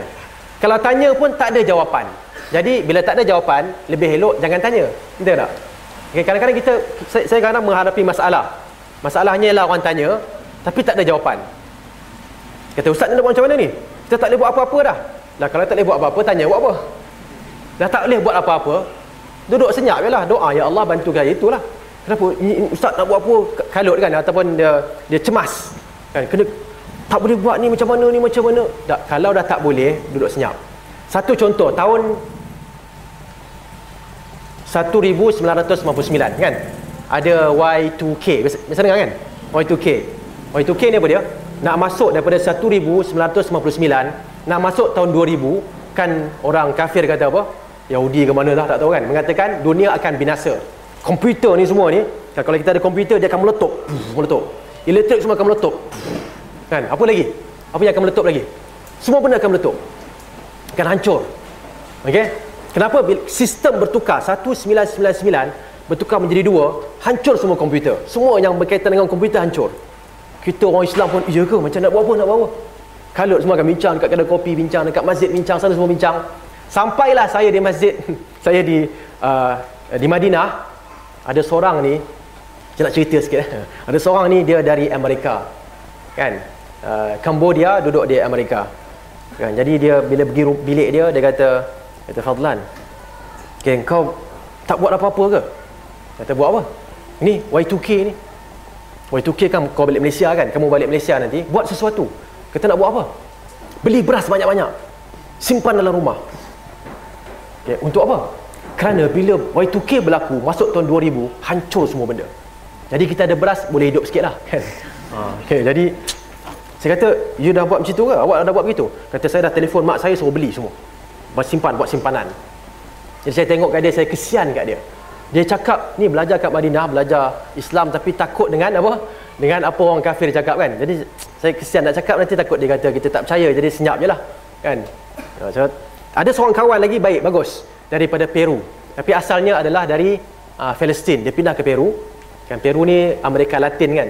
Okay. jadi apa yang dia buat ialah dia kata macam ni ya. Jangan jangan cemas. Siapa ada siapa ada uh, cadangan wajib pergi jumpa Raja Fahad. Masa tu Raja Fahad lagi Malik Fahad. Dan berikan cadangan. Buat sekian sekian sekian sekian. Siapa tak ada cadangan ha, macam ni zip saya ni kan nak buat sini zipkan apa? Zipkan mulut dia. Pasal dia tak ada cadangan. Tak? Ada ada cadangan ke tak ada? Tak ada cadangan. Senyap lah. Kenapa tak ada cadangan? Bising bising. Eh nak buat apa nak buat apa? Ada cadangan tak? Tak ada. Senyap lah. Kalau mati Alhamdulillah mati.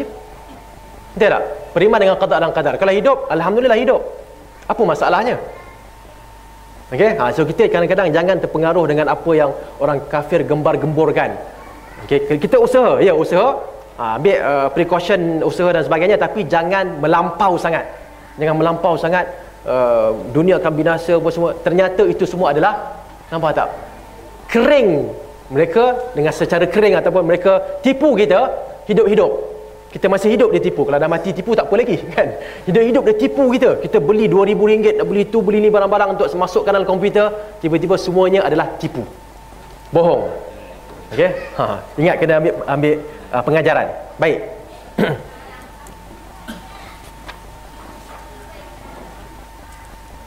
Okey selesai.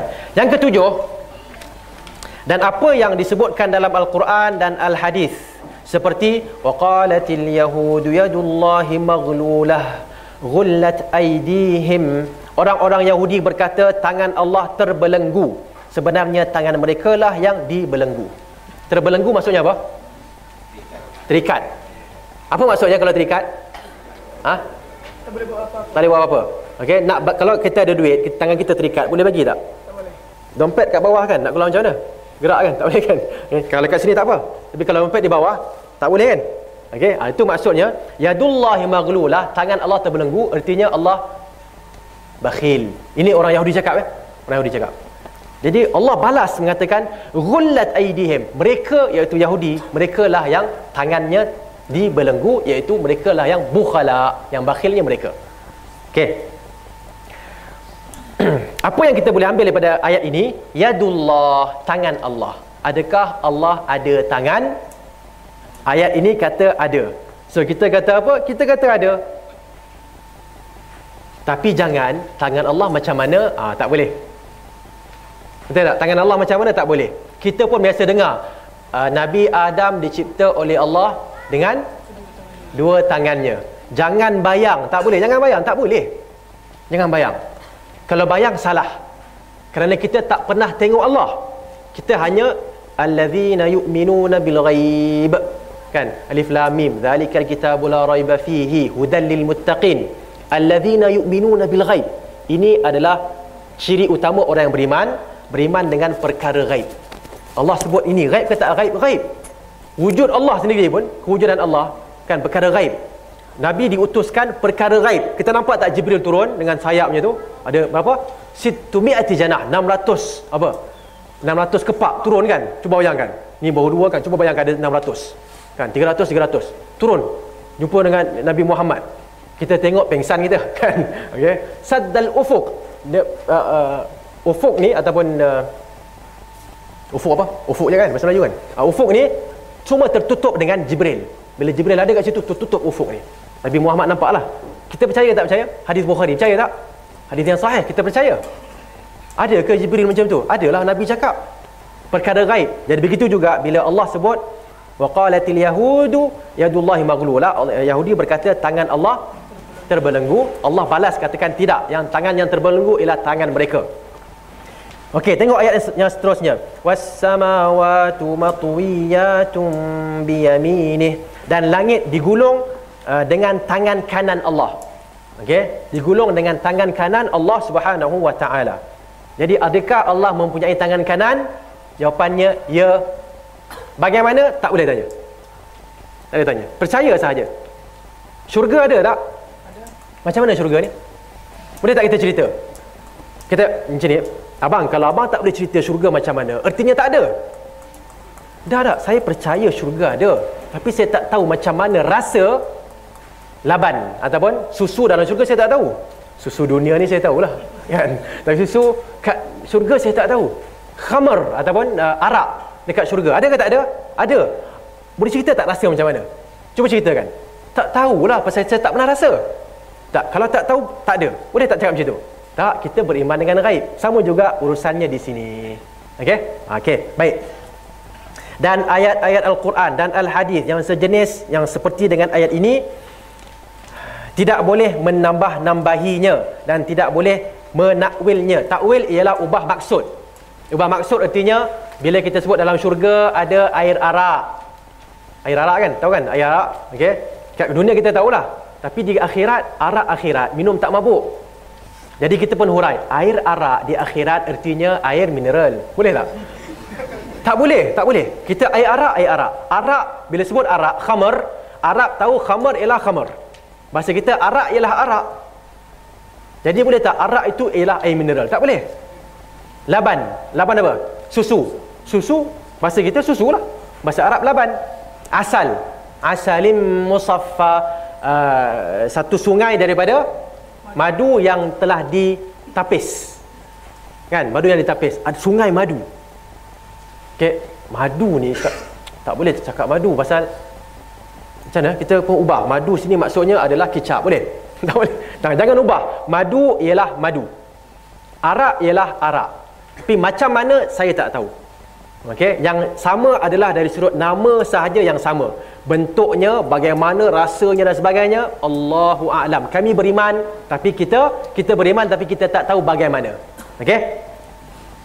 Tidak boleh ubah maksud kita memutuskan sesuai dengan apa yang telah diputuskan Al-Quran dan As-Sunnah. Senang sangat, mudah sangat. Apa yang dalam Quran, terima. Apa dalam hadis Nabi yang sahih, terima.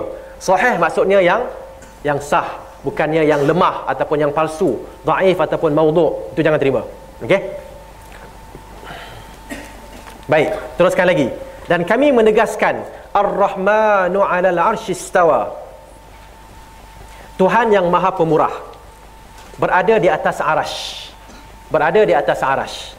Tuan-tuan dan puan saya nak uh, ubahkan sedikit. Bukan bersemayam. Bersemayam maksudnya kalau tengok dalam kamus bahasa Melayu dan bahasa Indonesia kan kita dah cek sendiri pun bersemayam adalah duduk seperti duduk raja di atas singgah sana jadi bersemayam maksudnya duduk. Kalau dalam bahasa Arab bersemayam bukan duduk Okay. Al-Imam Al-Lalikai salah seorang ya, ulama ahli sunnah juga dalam kitabnya Syarh Usul Ahli Sunnati wal Jamaah. Huraian terhadap dasar-dasar akidah Ahli Sunnati wal Jamaah dia telah mengatakan ada dua maksud untuk istawa kan? Ar-Rahmanu 'alal 'arsy istawa. Istawa ada dua maksud. Kalau istawa dengan ala Ar-Rahmanu 'ala artinya ala wartafa'a. Ringkasnya mudahnya berada di atas. Berada di atas Okey, bukan duduk. Duduk lain kan? Duduk dengan berada di atas lain kan? Okey, baik. Kalau ila thumma istawa ila samai fasawwahunna sab'a samawat. Kemudian Allah istawa ila kepada langit dan menjadikannya tujuh petala langit. Istawa ila maksudnya ialah qasada, menuju. Menuju ke arah langit. Nah, so ada dua maksud ni je. Bukan qa'ada jalasa tidak bersemayam ini adalah bahasa istana untuk duduk. Kan? Tapi bukan maksud duduk kat sini. So kita mungkin kena ubah. Yang uh, Tuhan yang maha pemurah yang berada di atas arash. Ok so kita percaya dengan perkara ini dan kita tidak ada masalah. Tengok muka surat 74 di bawah. Ini cukup cukup penting. Kalau boleh hafal hafal lah kalau tak boleh hafal pun baca dan ingat. Ok Perkataan ini selaras dengan perkataan Al-Imam Malik rahimahullahu taala istiwa sudah dimaklumi. Istiwa dalam bahasa Arab semua orang tahu.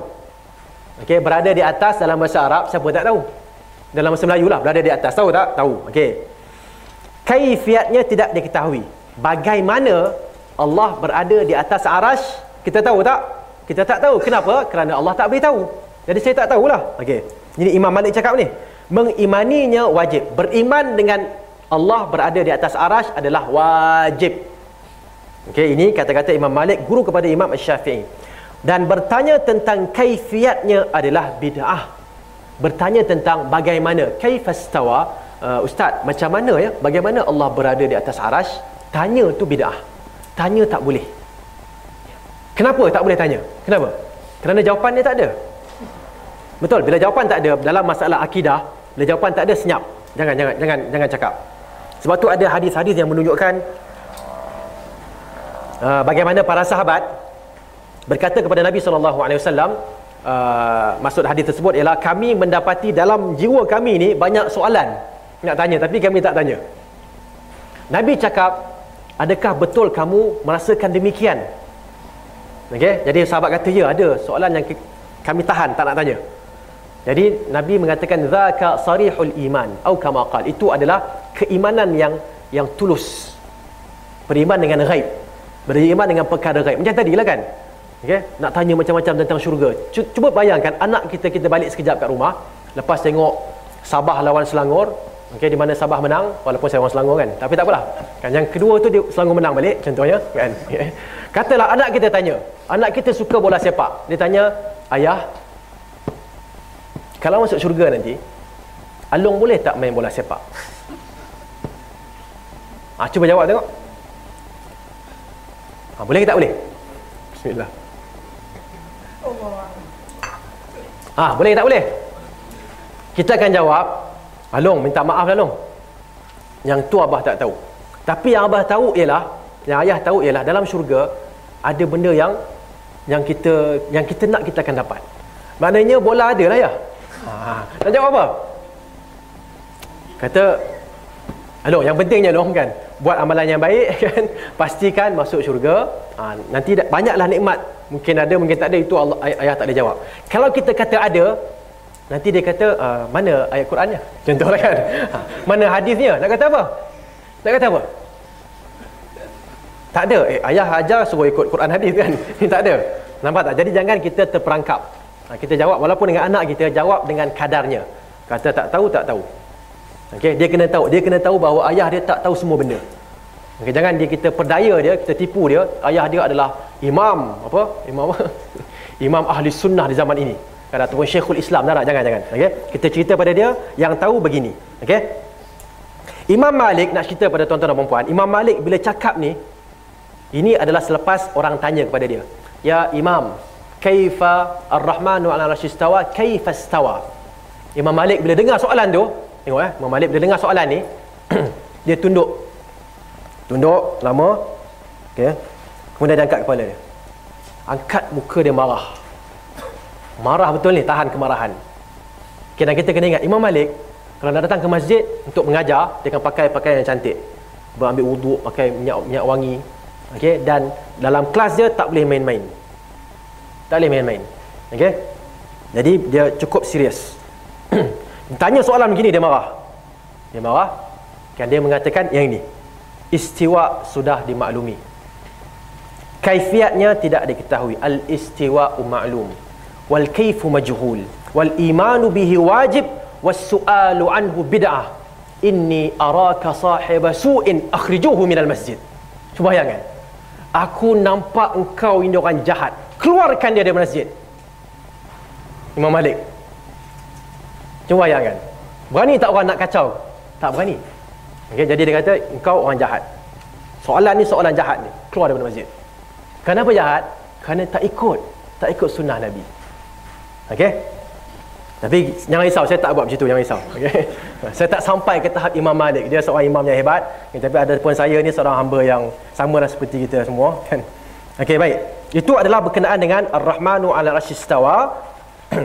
Tengok, muka surat 76. Barang siapa yang sependapat selain itu, Berarti ia adalah seorang mu'attil dan jahmi. Mu'attil artinya dia orang yang menafikan sifat-sifat Allah. Sama ada keseluruhan ataupun sebahagian. Dan ini bukan pendirian ahli sunnah wal jamaah. Tidak.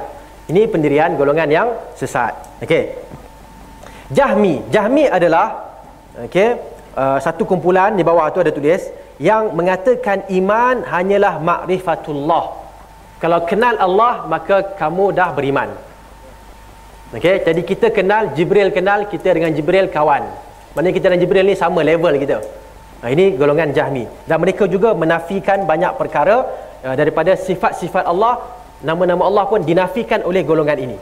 Nampak tak? Benda-benda ni dah ada zaman dulu lagi, zaman sahabat lagi dah ada, zaman tabi'in pun dah ada. Baik, tengok 77. Yang ni catatan. Catatan ni kena baca eh. Cuma kecil sikit kita tengok eh. Di antara keyakinan ahli sunnah wal jamaah ialah bahawa Allah berada di atas arash. Terpisah dari makhluknya yang sesuai dengan kemuliaannya dan kesempurnaannya. Okey, maknanya sifat Allah ini sesuai dengan kehebatan Allah. Tak boleh nak kita bayangkan. Kerana kalau kita bayangkan, kita telah pun membayangkan Allah dengan kita lah dengan makhluk yang kita nampak ni.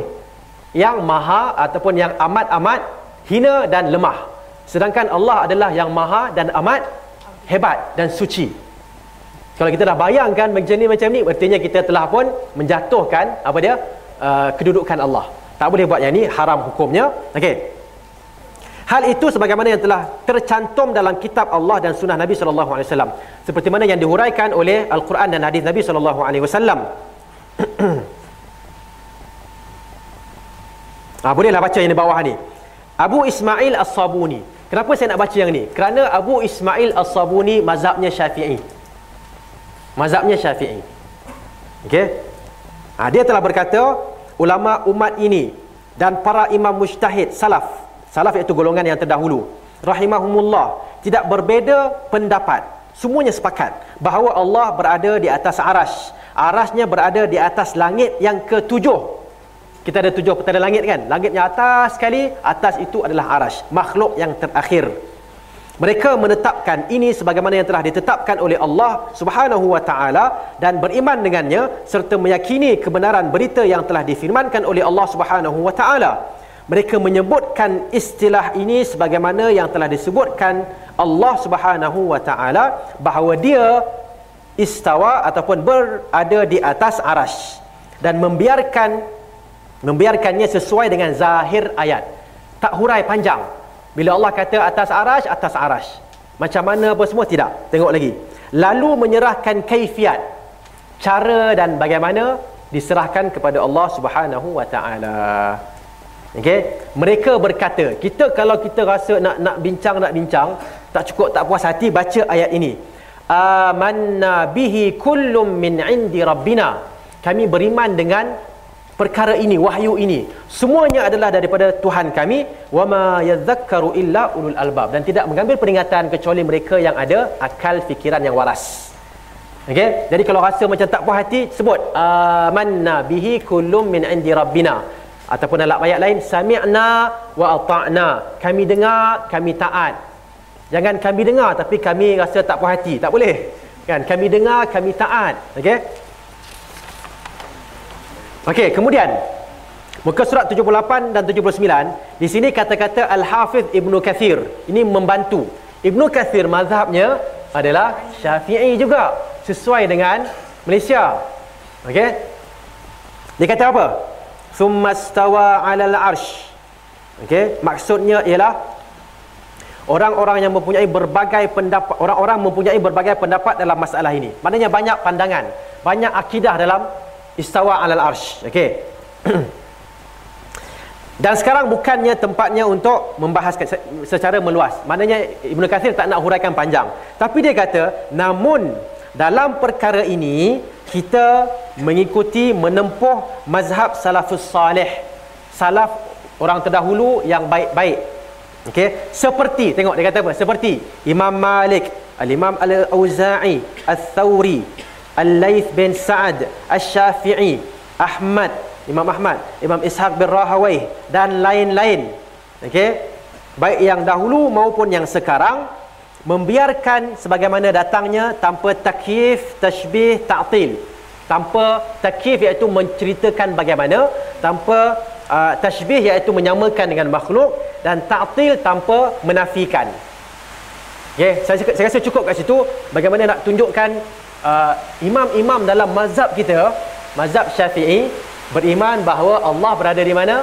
Di atas arash ok selesai kat situ. Baik nombor sembilan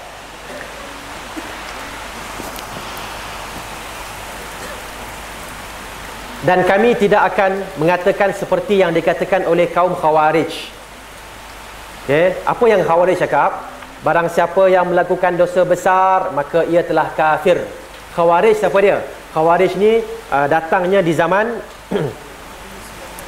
di zaman uh, Osman radhiyallahu anhu arda. Khawarij lah yang telah membunuh Osman. Osman sebagai pemerintah khalifah yang ketiga. Rasulullah kan. Lepas tu Abu Bakar, Umar, Osman. Yang bunuh Osman Khawarij. Okey, kenapa mereka bunuh Osman? Kerana mereka kata Osman buat dosa besar. Bias. Ataupun Osman bagi pada keluarga dia jadi pemerintah. Harta banyak bagi pada keluarga dia. Zalim dan sebagainya. Tuduhan semata-mata. Jadi akhirnya mereka bunuh Uthman radhiyallahu anhu arda okey. Khawarij ini antara akidah mereka ialah siapa buat dosa besar hukumnya kafir. Faham tak dosa besar tu apa? Mencuri siapa mencuri keluar daripada Islam. Ahli sunnah kita kata apa? Siapa mencuri okey dia adalah kalau dia beriman tapi dia mencuri masa iman dia rendah dia mencuri maka maka apa? Maka dia seorang mukmin yang fasik. Dia seorang beriman tapi dia fasik. Fasik maksudnya jahat.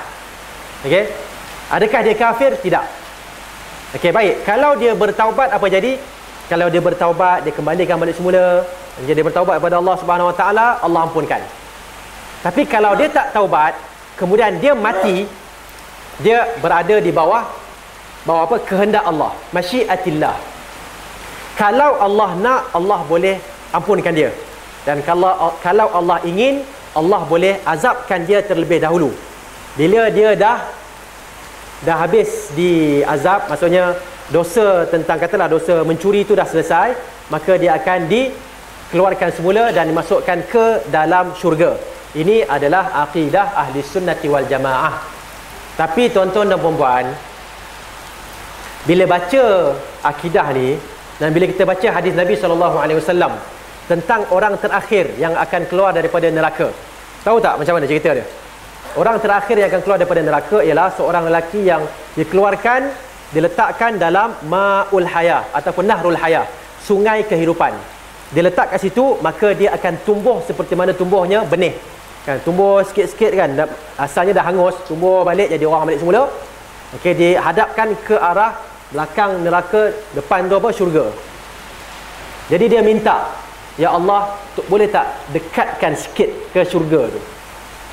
Jadi Allah pun berkata ah, boleh. Tapi lepas ni jangan minta apa-apa. Jadi dia pun terima.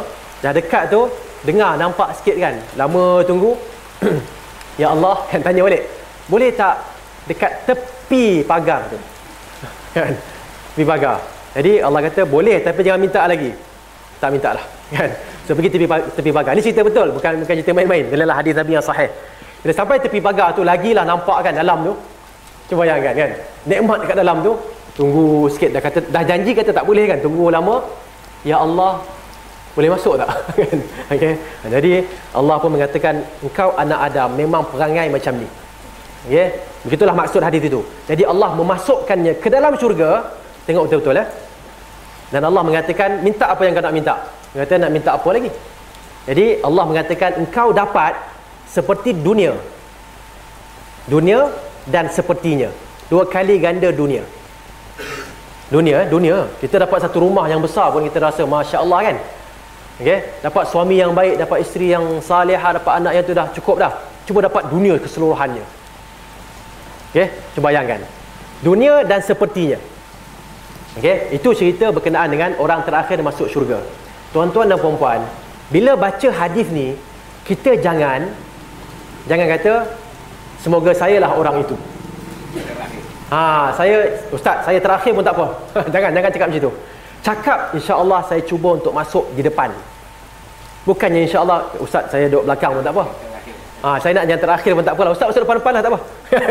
nak nak bukan begitu. Jangan cakap macam tu. Kita kena cakap kita punya perasaan mesti tinggi. Nak masuk syurga ni saya nak masuk syurga di depan bukan di belakang. Kenapa? Kerana kalau perasaan kita di belakang pun tak apalah. Maksudnya semangat dah kurang. Bila semangat kurang, takut-takut semangat tu dia dah kurang takut dia hilang. Bila semangat hilang, dia akan masuk takut mungkin kita akan keluar daripada Islam. Okey, letakkan semangat itu tinggi. Okey. Baik. Kesepuluh, kami tidak mengkafirkan seseorang kerana dosa. Seseorang akan kafir kerana meninggalkan rukun Islam yang lima yang telah disabdakan Rasulullah sallallahu alaihi wasallam. Bunyal Islamu ala khamsin syahadati an la ilaha illallah. Islam dibangun di atas lima perkara. Persaksian bahawa tidak ada uh, Tuhan yang berhak disembah selain Allah dan Muhammad adalah Rasulullah mendirikan solat, membayar zakat, berpuasa pada bulan Ramadan dan melaksanakan haji ke Kaabah. Okey? Jadi kita tidak menghukum orang kafir semata-mata kerana dosa. Kita tak buat begitu. Dia fasik ya, tapi kafir tidak. Kafir kalau dia tinggalkan salah satu daripada rukun Islam yang lima. Okey? Baik, bacakan. 85. Adapun rukun yang tiga tidak bisa ditangguhkan tidak boleh ditangguhkan atas orang yang meninggalkannya barang siapa yang tidak bersyahadah tidak melaksanakan solat dan tidak berpuasa kerana dalam melaksanakannya tidak boleh ditunda dari waktu yang telah ditentukan okey maksudnya kat sini baca kat bawah tu ada huraiannya tapi saya, saya sebut sajalah kan. Bahawa tiga yang tiga perkara ini la ilaha illallah muhammadur rasulullah. Melaksanakan solat dan buat puasa ini kena buat. Untuk semua orang kena buat. Dan masanya ialah bila sampai masanya. Kalau dua, dua kalimah syahadah sekarang. Okey? Solat sekarang juga. Puasa bila sampai bulan Ramadan kena puasa. Ha, tak boleh ditangguh okey tak boleh ditangguh tanpa tengok sebelah tu dia kata apa? Muka surat 86 dan juga tidak sah jika dilakukan dengan mengqada setelah dengan sengaja dilalaikan hingga keluar dari waktu. Kalau kita sengaja tinggalkan solat boleh qada ke tidak? Tak boleh qada kalau sengaja tinggalkan puasa boleh qada ke tidak? Tak boleh qada maksud tak boleh qada kat sini ialah kalau kita ganti pun kita tinggalkan secara sengaja kita ganti pun tak ada faedah kalau kita tinggalkan uh, solat kerana tidur boleh tak boleh tak? Maknanya kita kita buat kerja, kita tidur, uh, tidur tu panjang sikit, bangun dah terbit matahari. Boleh tak kita solat waktu itu? Nah, jawapan dia boleh. Tapi kalau kita dah bangun, dah tengok waktunya pukul 4, 4.30. 4.40 kan? Okey. 4.40. Tengok, eh, ni waktu subuh ni. Tak apalah, tidur dulu. kan? Tidur dulu. Sengaja tidur balik. Bangun nanti pukul 5.30. Tak apalah, tidur dulu. Bangun nanti dah tujuh setengah. Ha, di sini qada pun tak ada faedah. Tapi apa? Tapi kena buat juga. Okey. Ha, dan begitu juga dengan puasa. Puasa kalau kita sengaja tinggalkan, sengaja tinggalkan, kita nak ganti balik tak boleh ganti.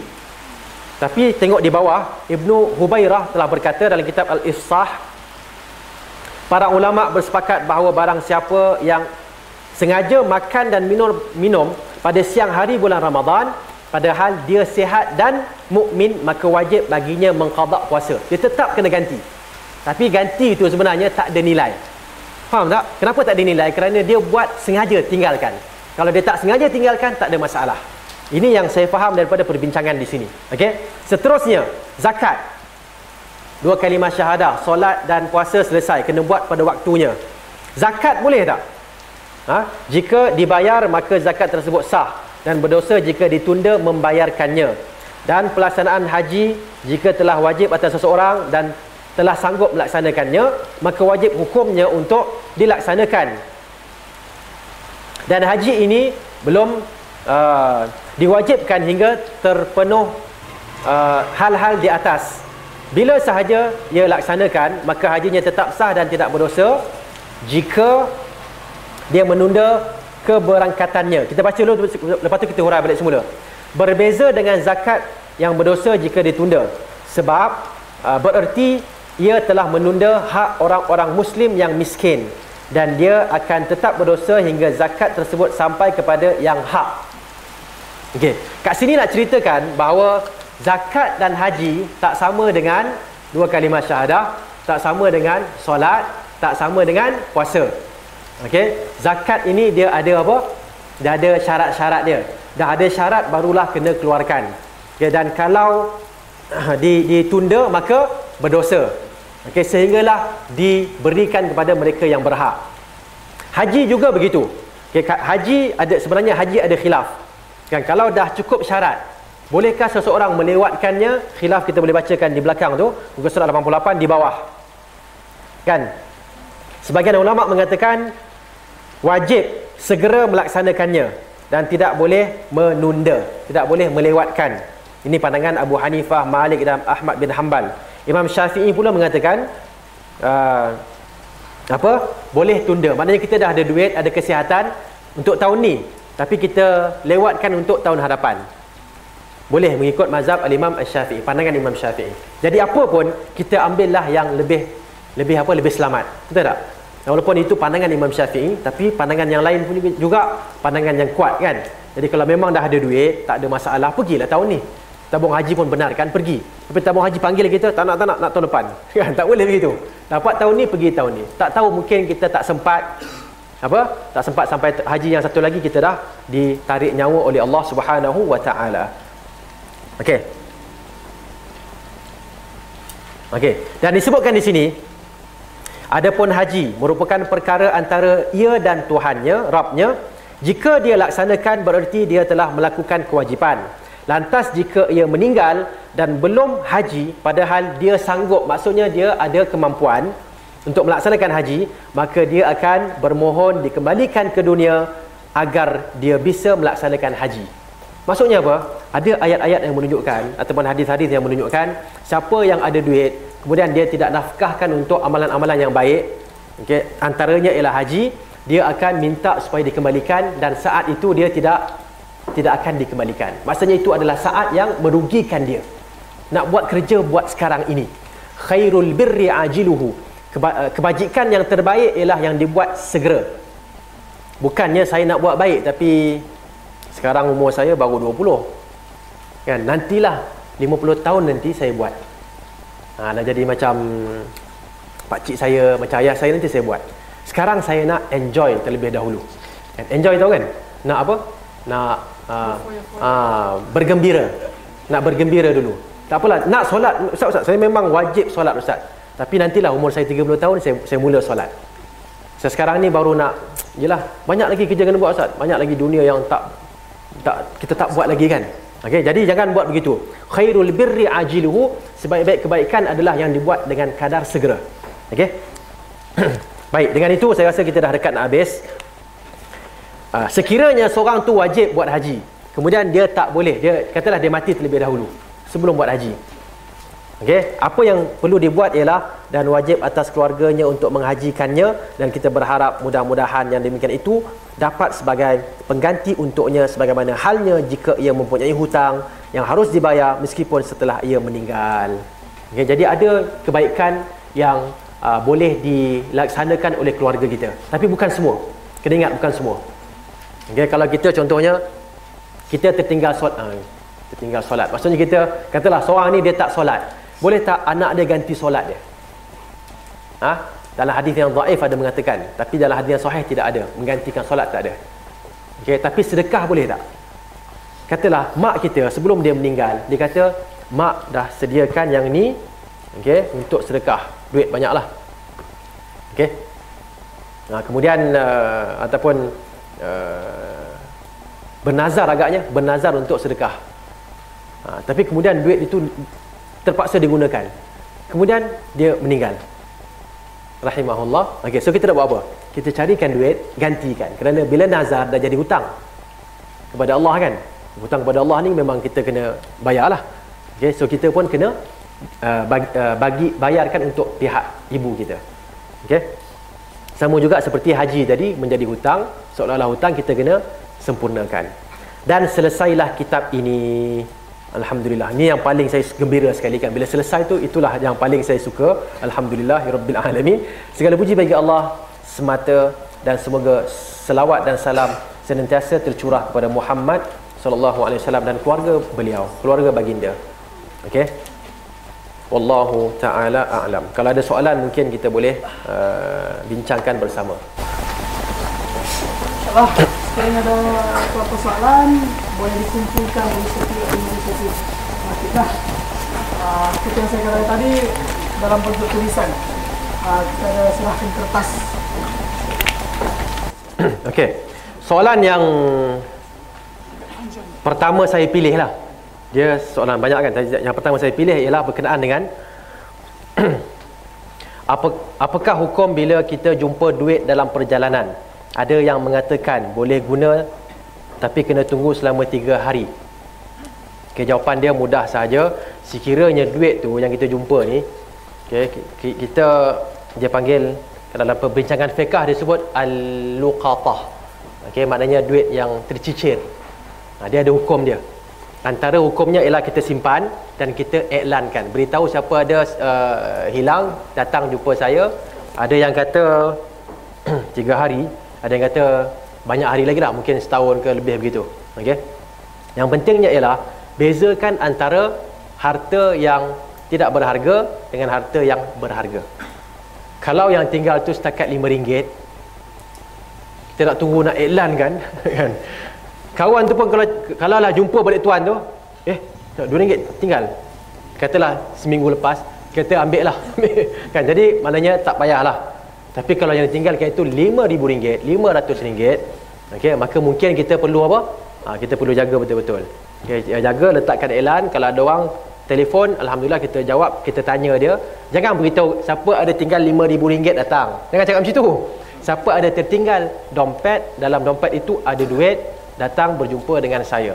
Ataupun serahkan kepada tuan imam serahkan kepada ketua kampung. Boleh juga. Jadi ya, mereka yang akan dihubungi.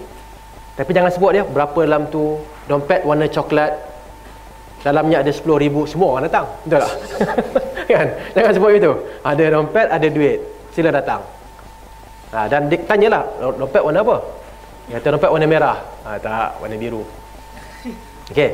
Berapa dalam tu? Dalam tu ada ada RM10 je. Bukanlah tu kan. Tu orang lain menyebut. Jadi bukan. Okey. So kita kena uji dia terlebih dahulu. Okey, begitu. Lebih kurang jawapannya. Berkaitan qada dan qadar, adakah seorang pencuri sifat pencuri itu ditentukan Allah ataupun seseorang yang buat maksiat ditentukan Allah? Ha, ya ke tidak? Jawapannya ya. Ya. Antu minabil qadari khairihi wa syarrihi. Beriman dengan qadar yang baik dan yang buruk. Qadar yang buruk yang boleh berlaku, kita bawa air zam-zam. Air ni kita sayang sangat. Kita letak kat kereta, orang curi. Okey, ini musibah kan? Musibah kepada kita.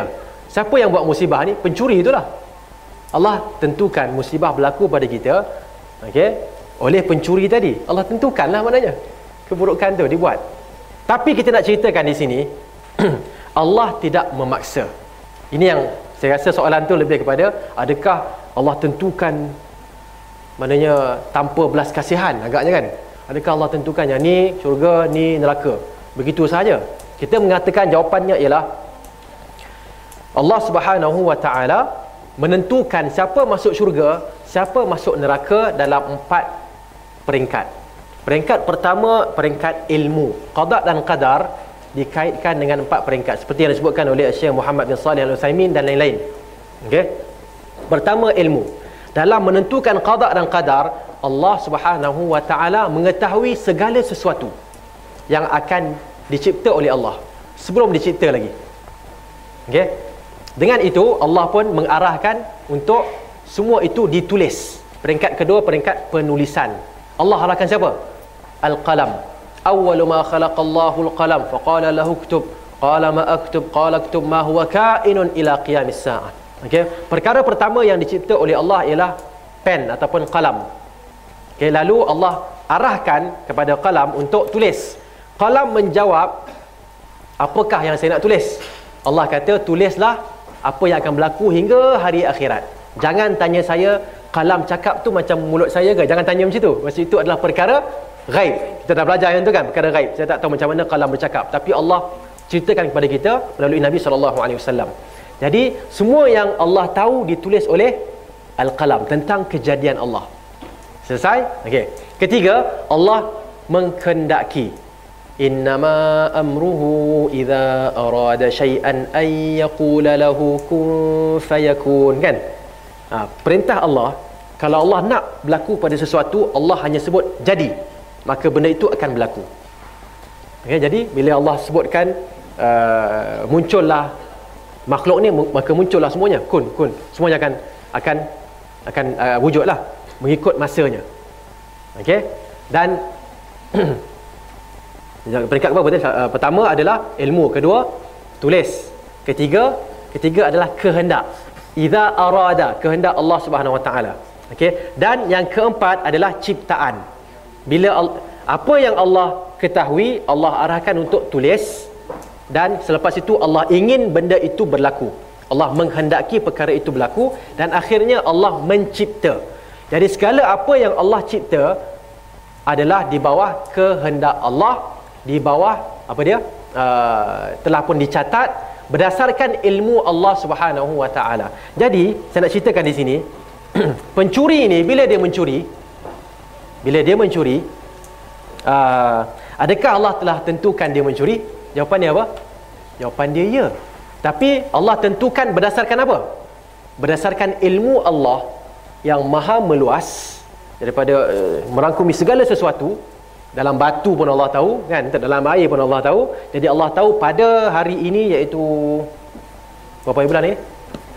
29 bulan uh, 6 2013 jam uh, 10.06 malam. Okey si fulan akan buat begini. Apabila apabila uh, dia ada peluang untuk mencuri dia akan mencuri jadi bila Allah tahu yang itu Allah pun Allah Allah tahu ni bila bila Allah tahu Lama dah sebelum sebelum ha, dunia dan uh, langit di, dicipta Allah dah tahu dah. Okay, dan Allah tuliskan perkara itu dengan al-qalam. Dan Allah Subhanahu Wa Taala berikan apa dia panggil ni uh, kuasa kepada manusia.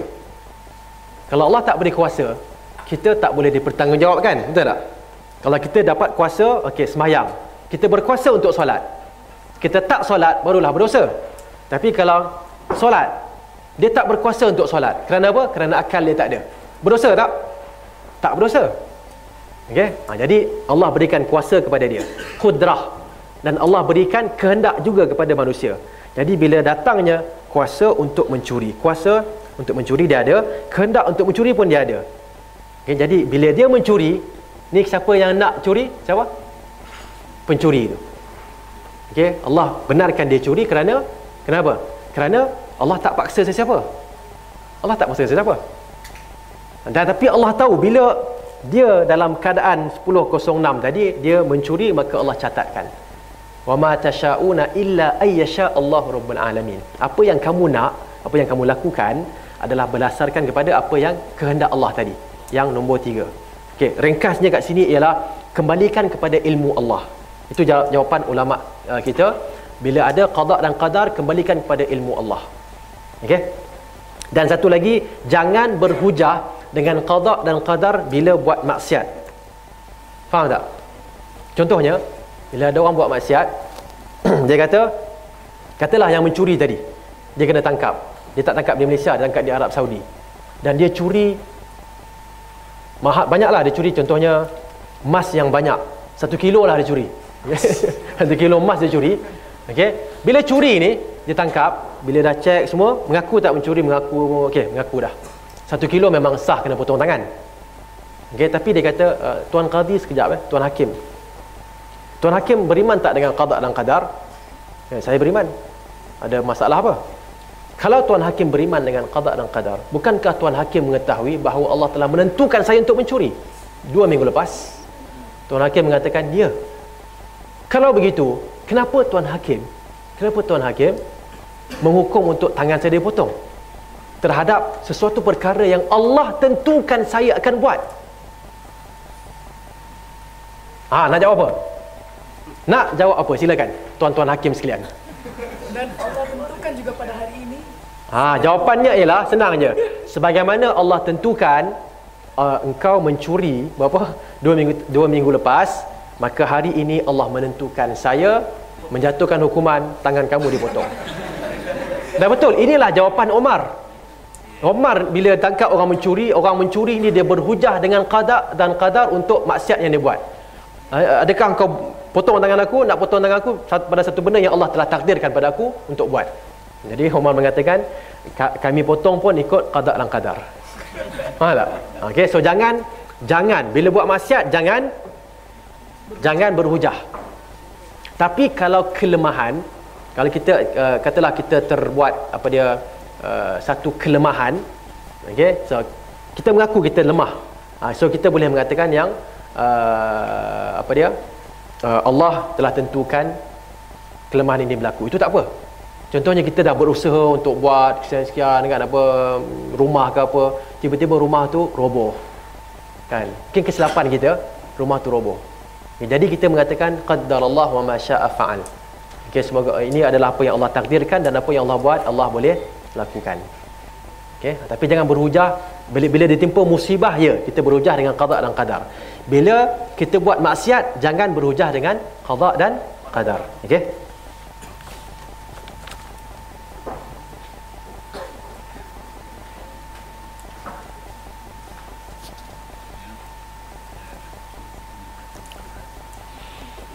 Oh, ini ada soalan ni, di manakah Allah sebelum arash? Jawapannya, kana Allah wa lam yakun syai. Itu jawapan dia. Dalam hadis Nabi, Allah wujud sebelum wujud apa-apa. Itu jawapannya. Kat mana? Mana saya tahu. Yang penting Allah wujud. Allah beritahu tak Allah wujud di mana sebelum dia sebelum arash ada? Allah tak beritahu. Tapi lepas tu Allah cerita bahawa bila dicipta arash, arash itu berada di mana? Di bawah Allah SWT. Allah berada di atas arash. Okay? Kita sebenarnya nak bayangkan Allah berada di atas arash pun tak boleh bayang. Kita yang boleh buat ialah beriman Allah alal arsh. Allah berada di atas arash. Nak bayang tak boleh. Sebab tu soalan ni adalah soalan yang tak boleh soal sebenarnya. Ha, tapi tak apa, jawapan dia ada. Kan Allah walam yakun syai. Allah wujud. Dan dalam uh, sebelum adanya sesuatu. Kemudian al-awwal wal akhir. Apa maksud al-awwal wal akhir? Al-awwal fa anta al-awwal uh, uh, uh, falaysa qablaka syai. Engkaulah yang pertama. Tiada sesuatu pun sebelum engkau. Engkaulah yang terakhir. Falaysa dunaka syai. Tiada sesuatu pun selepas engkau.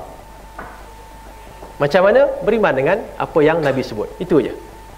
Okey, so itu itu uh, kehebatan akidah ahli sunnah wal jamaah. Kita tak pergi mendalam. Kita hanya pergi, kita hanya beriman dengan perkara gaib. Tak boleh jawab amantu billah. Saya beriman dengan Allah. Okey? Okey, kemudian uh, saya pilih-pilih eh pasal dia banyak sangat. Kalau ambil ni semua nanti yang lain kata zalim kan.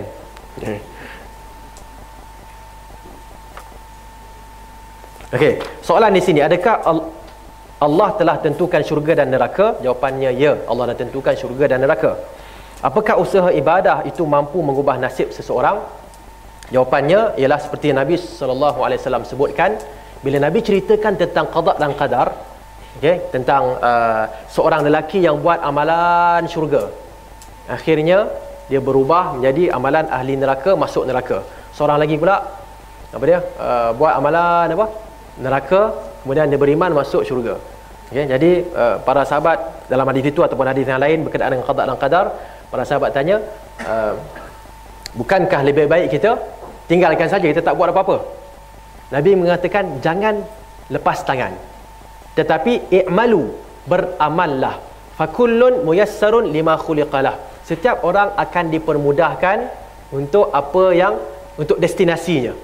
Untuk apa yang dia dicipta untuknya. Sama ada syurga ataupun neraka Okey, kita nak mudahkan sekarang ni nak mudahkan saya nak bagi contohlah perumpamaan Okey, walillahil mathalul a'la bagi Allah perumpamaan yang lebih hebat lagi contohnya ialah kalau seorang guru seorang guru masa belajar Okey, seorang ingatkan masa dah habis kalau seorang guru masa belajar dia tengok dia tengok kan dia boleh tak scan dia boleh tak detect ataupun dia boleh tak kesan Siapa yang lulus, siapa tak lulus. Boleh tak? Seorang guru yang berpengalaman. Bukan guru yang yang tak berpengalaman. Dia tengok pun dia tahu ini ni mesti bini dua orang. Contohnya kan. Ini uh, ini seorang aja. kan. Ataupun ini minta maaf saya sebut tentang apa tadi? Tentang belajar kan. Tengok muka Ustaz Tajuddin nampak lain. Okay? Tak apa. Ya, tentang belajar ni, bila belajar boleh tak seorang tu, seorang guru, dia tengok anak murid ada 40 orang, dia tengok tengok tengok tengok tengok Kata daripada 40 ni 20 berjaya, 20 lagi fail. Boleh tak dia sampai tahap tu? Kita kata kalau pakar yes dia boleh. Kenapa dia boleh dia boleh sampai tahap tu? Kenapa? Pengalaman 20 tahun. 20 tahun pengalaman. 30 tahun pengalaman, dia memang dah boleh tengok cara duduk macam ni memang tak fail, memang tak tak lulus. Ha, kalau duduk macam ni mungkin, ini mungkin. Kita tengok muka ni, ni muka yang Nampak baik dekat dalam kelas, balik tak buat kerja. Contoh kan? Ada orang macam ni? Bukan tak ada? Ada. Okey? Jadi, kalau manusia pun, kan? Nampak tak? Ada Okey. Ada katakanlah cikgu tadi dia panggil lah, dia panggil kita kecil lah 10 orang. 10 orang dia kata 5 orang kamu ni semua saya rasa kamu akan saya yakin kamu akan lulus. Kamu ni, perangai macam ni, lima orang ni apa? Fail. Tidak lulus, kandas. Boleh tak bila periksa nanti akhir tahun, yang kandas ni berkata, cikgu, disebabkan cikgu cakap, saya apa? Saya kandas, maka saya kandas. Boleh tak? Tak. Yang menyebabkan orang tu kandas, orang tu lah. Tapi cikgu ni dia ada ilmu yang pengalaman, dia tengok dia tahu dah jenis lima orang ni memang memang tak lulus. Okey, walillahil mathalul a'la. Bagi Allah perumpamaan yang lebih tinggi lagi. Okey, Allah bila mengetahui siapa masuk syurga, siapa masuk neraka. Akan tetapi itu semua bergantung kepada okey, ilmu ini adalah perkara gaib. Nabi ceritakan perkara gaib bahawa Allah tahu berapa orang daripada uh, okey, daripada seribu orang kan daripada seribu orang yang masuk syurga berapa? Seorang kan? Ha, daripada seribu orang yang masuk syurga seorang. Allah tahu yang tu. Kita tahu tak? kita tak tahu disebabkan kita tak tahu apa yang kita kena buat ialah kita kena berusaha. Okey? Ha situ jawapannya i'malu fa kullun muyassarun lima khuliqalah.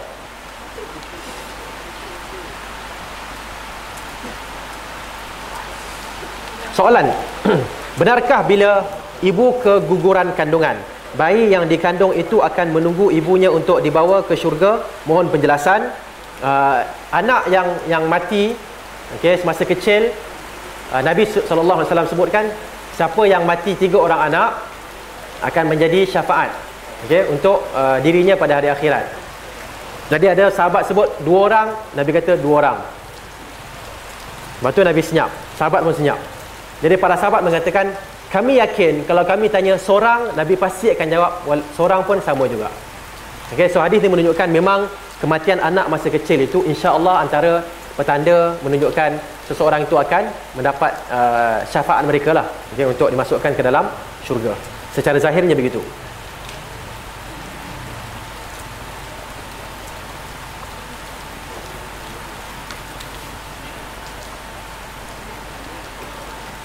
Soalan betulkah semua orang Islam akan masuk syurga?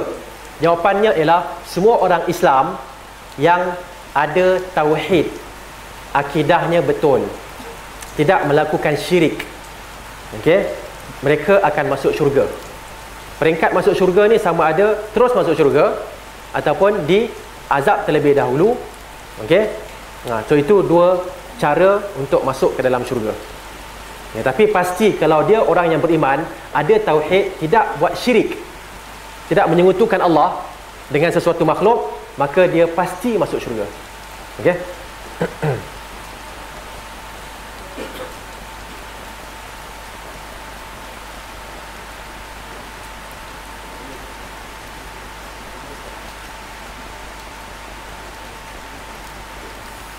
Okey. Berkenaan dengan ayat Az-Zumar 67 yang mengatakan dan langit digulung dengan tangan kanannya dengan tangan kanan Allah Subhanahu wa taala adakah uh, ini adakah ini bererti Allah mempunyai tangan kiri? Jawapannya ialah Nabi wasallam mengatakan wakil ta yadaihi yamin. Dua tangan Allah adalah kanan. Nampak boleh nak bayang tak boleh bayang. Ha, jangan bayang. Memang tak boleh bayang. Haram kita membayangkan. Tapi kita wajib percaya. Kita wajib tahu Allah ada tangan, ada. Berapa? Dua. Bagaimana? Tak tahu. Kanan kiri ke? Tidak. Dua-duanya kanan. Oh, lagi pening kan? Sebab tu senang. Beriman. Beriman dengan ghaib. Jangan bayang. Tak boleh bayang. Walam yakul lahu kufuan ahad tidak ada satu pun yang serupa dengan Allah. Yang persamaan adalah pada nama sahaja. Hakikat sebenarnya tak tahu. Bagaimana tak tahu? Okey sebab tu kita sebut beriman dengan perkara gaib hudan lil muttaqin hidayat kepada orang yang beriman. Allazina yu'minuna bil ghaib mereka yang beriman dengan perkara gaib okey? Okey perbuatan nabi sebelum dilantik menjadi nabi dan rasul. Adakah sunnah? Jawapan dia tidak Nabi masuk gua untuk bertapa mendekatkan diri kepada Allah. Lepas Nabi uh, wasallam menjadi rasul adakah Nabi masih buat begitu? Jawapan dia tidak maka itu bukan sunnah. Yang Nabi buat adalah bertapa di masjid. Namanya iktikaf ha, bulan Ramadan nanti nak betapa sangat betapa kat masjid. Okey iktikaf di masjid. Ha, itu Nabi buat selepas mendapat wahyu. Okey Apakah hukum memohon bantuan jin, makhluk halus, orang bunian dan bomoh? Jawapannya ialah tidak dibenarkan. Tidak dibenarkan. Okay, cuma bomoh ni kita kena faham. Ada bomoh yang guna herba. Ah, itu tak ada masalah. Kan dia guna herba-herba, tak ada masalah. Tapi kalau bomoh dia tak guna herba, uh, uh, bomoh pertama guna herba, tak ada masalah. Bomoh yang kedua dia ambil uh, ayat uh, dia ambil apa air ke, dia baca ruqyah, jampi ayat al-Quran ya jampi yang tidak syirik. Nabi mengatakan la ba'sa bir ruqa ma lam yakun syirka. Tidak. Mengapa? Dengan jampi yang bukan syirik. Jadi itu tak ada masalah. Okey boleh sahaja. Tapi kalau bomoh ni dia guna uh, guna apa? Bantuan jin syaitan tak boleh. Kata ustaz mana saya nampak dia guna bantuan jin dan syaitan? Memanglah tak nampak. Kalau nampak kamu tak pergi punya kan? Okay. sekarang ni bila dia minta apa dia sembelih ayam putih. Kenapa tak ayam merah? Nampak tak? So itu adalah unsur-unsur unsur-unsur syirik. Kita kena berhati-hati dengan perkara ini. Okey. Dan sunnah Nabi wasallam tak pernah minta bantuan jin. Sampaikan dakwah kepada jin betul, ada. Tapi nak minta bantuan jin tak ada. Ini adalah sunnah siapa? Sunnah Nabi Nabi Sulaiman. Okey, dan kita ikut sunnah Nabi Nabi Muhammad sallallahu alaihi wasallam. Okey. Benarkah arash Allah Subhanahu wa taala berada di atas air? Wa huwa alladhi khalaqa as-samawati wal arda fi sittati ayyamin wa kana 'arshuhu 'alal ma'. Surah Hud ayat yang ketujuh. Catatkan. Surah Hud ayat yang ketujuh. Dan dialah apa terjemahan dia dan dialah yang menjadikan langit dan bumi dalam tujuh masa. Sedang arasnya berada di atas air. Ha, jangan tanya saya, saya pula air macam air ni ke? Jangan tanya yang tu. Kita beriman. Aras Allah berada di mana? Atas air. Ni air mana ni? Mana saya tahu? Tak tahu. Pasal saya beriman dengan perkara gaib. Nampak tak? Ha, itu itu cara ahli sunnah wal jamaah. Kita tak tanya air ni air masin ke air tawar? Jangan tanya yang tu air ni kalau minum sedap tak tak? Jangan tanya. Kami tak tahu. Yang kami tahu adalah Allah sebut arasnya di atas air. Aras Allah berada di atas air. Selesai. Beriman. Okey? Ha. kemudian apa lagi? Adakah tangan Allah sama dengan maksud kuasa Allah?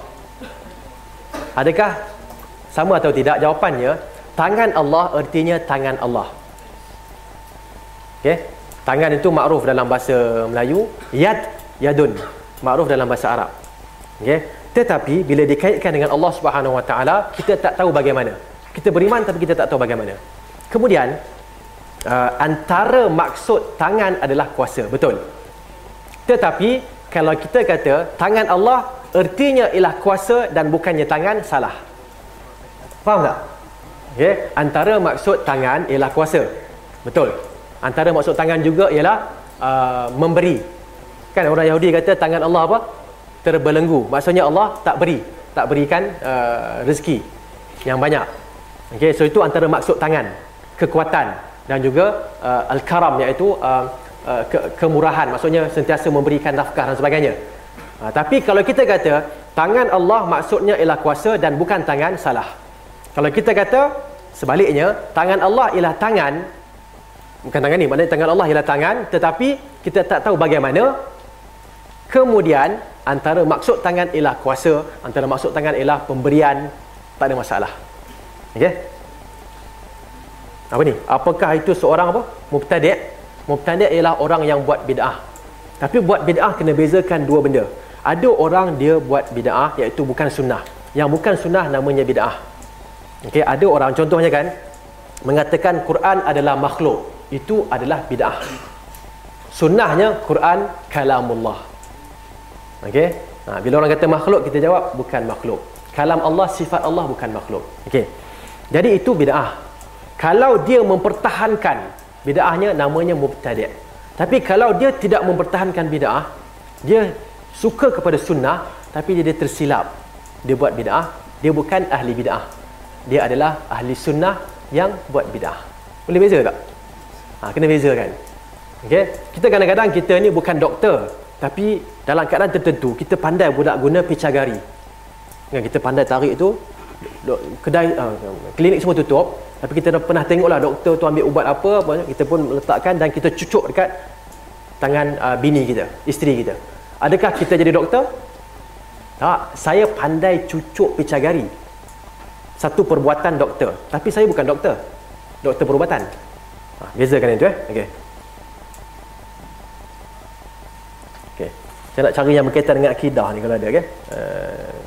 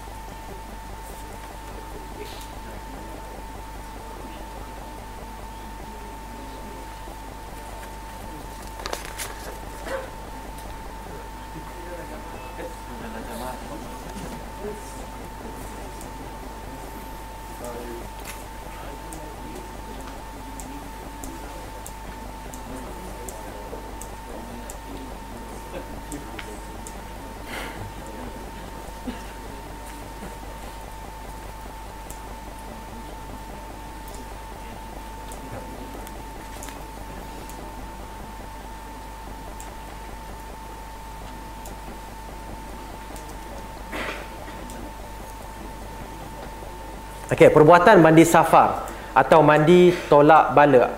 Apakah dibolehkan? Jawapannya tidak dibolehkan. Mandi safar bukan daripada Islam.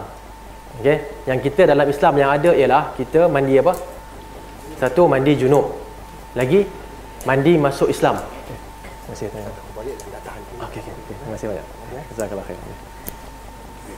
Okey, terima kasih banyak. Jazakallah khair. Uh, apa saya sebut tadi? Uh, mandi, mandi masuk Islam ada. Okey, mandi hari Jumaat ada. Mandi apa lagi ya? Mandi uh, junub. Maksudnya kalau kita uh, mandi junub tak payah hurai lah kan. Mandi junub lah yang pentingnya. Okey. Lagi mandi untuk membersihkan diri ada. Tapi mandi safar menolak bala tidak ada dalam Islam. Ini diambil daripada anjaran uh, Hindu yang mandi di sungai Ganges. Okey.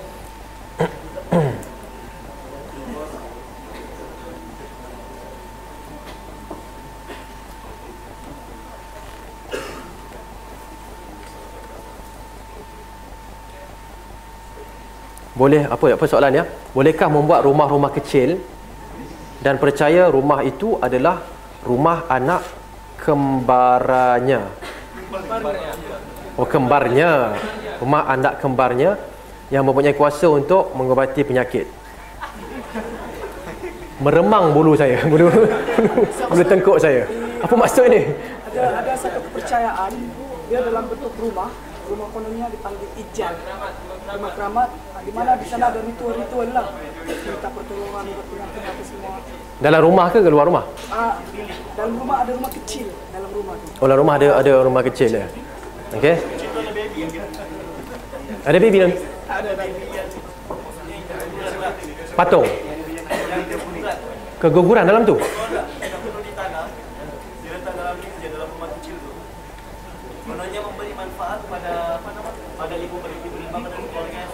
Allah musta'an. Okey. Bolehkah kalau tanya boleh jawapan dia tak boleh lah. Okey, pasal dia kalau ikut Islam, anak yang gugur sebelum uh, sebelum 4 apa? Hmm, sebelum 4 bulan kan? Cuma 4 bulan ikut um, pandangan jumhur tak perlu disolat. Tapi selepas 4 bulan bila nyawa dah telah pun ditiupkan mengikut pandangan jumhur ya. Okey, maka perlu disolatkan. Lepas solat tu bukannya letak dalam rumah kecil ataupun mana-mana tak tapi dikebumikan. Dikebumikan. Itu hak hak apa dia? Uh, uh, mayat tadi. Okey. Kemudian apa lagi soalan yang berkaitan dengan akidah? Saya cuba cari yang akidah eh. Marjan. Apakah yang dimaksudkan dengan marjan? Saya pun tak tahu. Okey. Marjan ada ada maklumat. Marjan? Apa? Mutiara marjan lu'lu' wal marjan okey okey marjan ha mutiara okey ha. itu je soalan dia okay.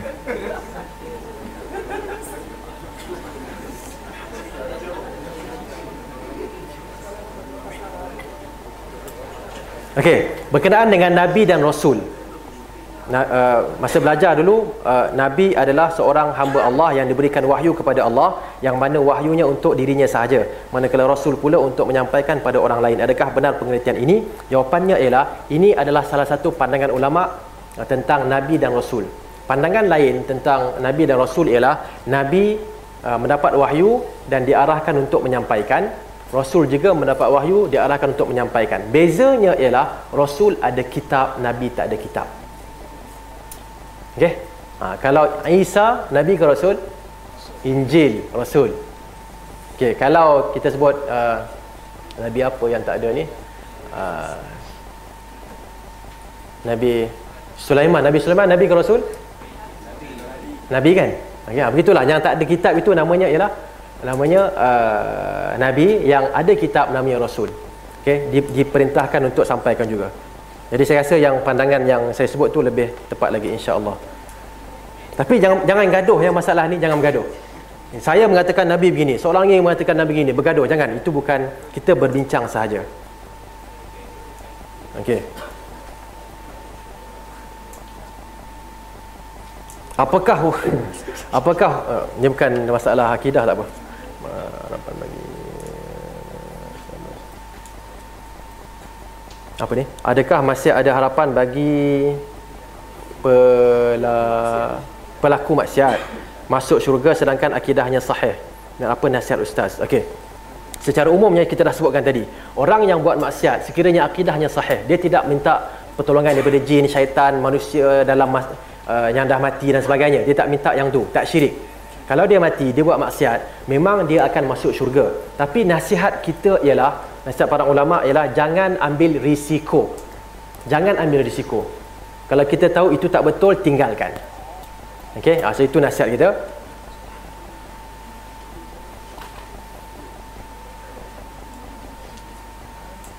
Okey, uh, ini bolehlah berkenaan dengan puasa sedikit. Pasal dekat dengan Ramadan, bolehkah hmm, mengatakan sekiranya berpuasa ganti pada hari Jumaat haram jika tak puasa pada hari Sabtu. Puasa ganti-ganti yang mana? Ganti yang wajib kan? Ha, puasa puasa yang wajib hari apa-apa pun tak ada masalah. Kecuali hari dua hari iaitu hmm, hari raya uh, Syawal yang pertama, hari raya Aidil Fitri dan hari raya Aidil Adha. Dua hari ni yang tak boleh. Hari lain puasa lah tak ada masalah. Okey.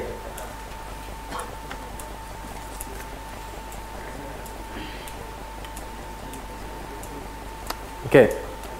Ini mungkin ada kaitan dengan riba sedikit. Apakah pendapat ustaz mengenai pelaburan ASB dan sebagainya?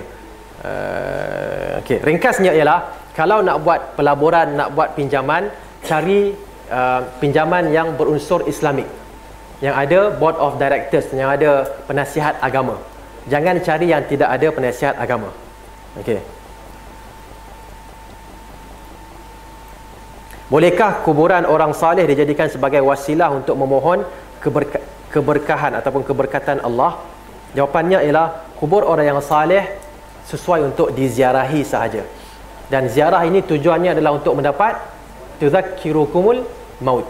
Okey, mengingatkan kita dengan kematian. Nah, so bukannya untuk kita mengambil manfaat uh, apa dia uh, tanahnya dan sebagainya tidak. Untuk me- me- mengingatkan kita uh, kepada kematian itu sahaja. Dan saya rasa itulah soalan yang terakhir. Banyak lagi soalan tapi saya rasa uh, masa tidak mencukupi dan uh, Semoga Allah Subhanahu Wa Taala memberikan kita kekuatan. Pertama sekali sebagai penutup di sini, yang penting ialah kita perlu mendapatkan ilmu yang sahih berkenaan dengan akidah. Okey. Yang kedua nanti insya-Allah berkenaan dengan uh, fiqh ataupun fiqah. Yang ketiga berkenaan dengan manhaj iaitu cara kita beramal dengan ajaran Islam. Yang keempat berkenaan dengan akhlak. Akhlak Okey, akhlak kita pun kita perlu uh, bersihkan. Okey, malang sungguh kalau seorang yang ada akidah yang sahih tetapi akhlaknya tidak baik. Kan Syekh Al-Albani telah mengatakan, sekiranya kamu nampak orang buat maksiat ataupun buat bid'ah dan sebagainya lah. Okey, sampaikan tegur dia dengan cara yang baik. Dengan cara yang baik, tegur dengan cara yang baik. Kenapa? Sekir- kerana kalau kamu tegur dengan cara yang kasar dia telah kena dua uh, dia panggil apa dua hentaman seolah-olah dia ditumbuk dua kali. Satu, cara kamu yang kasar menyebabkan dia terpukul. Okey. Yang kedua ialah selama ini dia melakukan sesuatu bid'ah contohnya ataupun sesuatu maksiat tiba-tiba kita kata ini adalah salah. Jadi itu pun dah satu tamparan, pukulan pada dia. Jadi lebih baik kita pukul satu daripada kita pukul dua. Nampak tak? Nampak tak bagaimana hikmah yang sepatutnya ada pada orang yang nak menyampaikan Islam. Ha, dan kita pun kena ingat dulu kita bukanlah baik sangat. Betul tak? Kan? Kebanyakan manusia begitu kan. Dia bukanlah baik sangat. Ada juga yang daripada asal baik kan sampai sekarang alhamdulillah teruskan. Tapi ada yang dia baik lepas tu dia jadi tak baik, lepas tu jadi baik balik kan. Masa dia tak baik menjadi baik, dia nak orang baik dengan dia ke orang keras dan kasar dengan dia? Jawapannya adalah dia nak kalau boleh orang cakap dengan baik, dengan akhlak yang mulia. Dan itulah dengan itulah datangnya Islam ke khususnya Malaysia ni Islam datang dengan pedagang-pedagang. Okey, uh, businessman businessman yang datang ke sini satu masa dahulu membawa Islam dengan akhlak yang mulia. Nampak tak? Ha, so kita ingat benda tu dan kita pun buat. Nampak orang buat salah, tegur dengan cara yang baik. Okey, saya tutup dengan kata-kata Al-Imam Syafi'i rahimahullahu taala, ta'ammadni bi nushika fi infiradi. Uh, tujukanlah nasihatmu kepadaku secara bersendirian. Wajannibni nasihata fil jamaah. Jangan nasihat saya di khalayak ramai. Ertinya uh, fulan namalah katalah seorang tu Abu Abu Fulan okey? Abu Fulan okey kamu ni duduk macam orang dalam macam ahli neraka. Duduk macam ni. Contohlah kan saya tak kata siapa tapi saya nak cerita saja kalau yang kena tu minta maaf lah saya tak tak, tak maksudkan. Okey? Ataupun katalah seorang tu dia cukur janggut ni cukur janggut ni tahu tak Contohnya kita pun sebutkan hukum ni macam ni macam ni. Okey. Kalau begitu kita telah menjatuhkan maruahnya. Okey. Imam Syafi'i kata apa? Menasihat saya secara apa? Bersendirian. Jangan nasihat di khalayak ramai tuju nama saya. Jangan buat begitu. Fa inna nusha fil jama'ati naw'un kerana menasihati di khalayak ramai, sebut nama khalayak ramai adalah sejenis minat tawbihi la ardastima'ah, sejenis celaan yang saya sebagai manusia saya tak reda dengar. Saya tak boleh terima. Fa in abaitani wa asaita amri kalau kamu degil dan tak nak ikut cakap saya fala ta'jab. Jangan pelik. Jangan pelik. Idza lam tu'ta ta'ah sekiranya kamu tidak diikuti oleh saya. Sekiranya saya tak terima jangan pelik Okey, so Imam Syafi'i nak ceritakan manusia kalau nak beri nasihat, beri nasihat dengan penuh kasih sayang. Bukannya beri nasihat tu dia panggil apa? Seolah-olah nak memang nak nak pukul dia nak bagi pain killer kan? Orang kata kan orang, orang uh, doktor kata beri ubat apa? Tahan sakit kan? Bukan itu. Kita nak bagi ubat yang boleh menyebabkan dia segar kembali. Ha, dan kita ni anda semua saya yakin termasuk dalam uh, kita boleh sebutkan sebagai golongan yang atibbaul qulub. Doktor untuk kerohanian jangan pandang rendah diri kita. Jangan pandang rendah. La apa dia? Uh, tahqiranna minal ma'rufi syai'a. Jangan pandang rendah perkara yang baik walaupun sedikit. Walau antalqa akhaka biwajhin talq. Walaupun dengan berjumpa sahabat kamu dengan wajah yang ceria. Kita ada masalah tapi berjumpa dengan sahabat ceria sedikit. Tak ada masalah. Kita ada masalah bila suami balik ceria dengan suami. Kita ada masalah kat kerja balik jumpa isteri ceria dengan isteri. Apa masalahnya?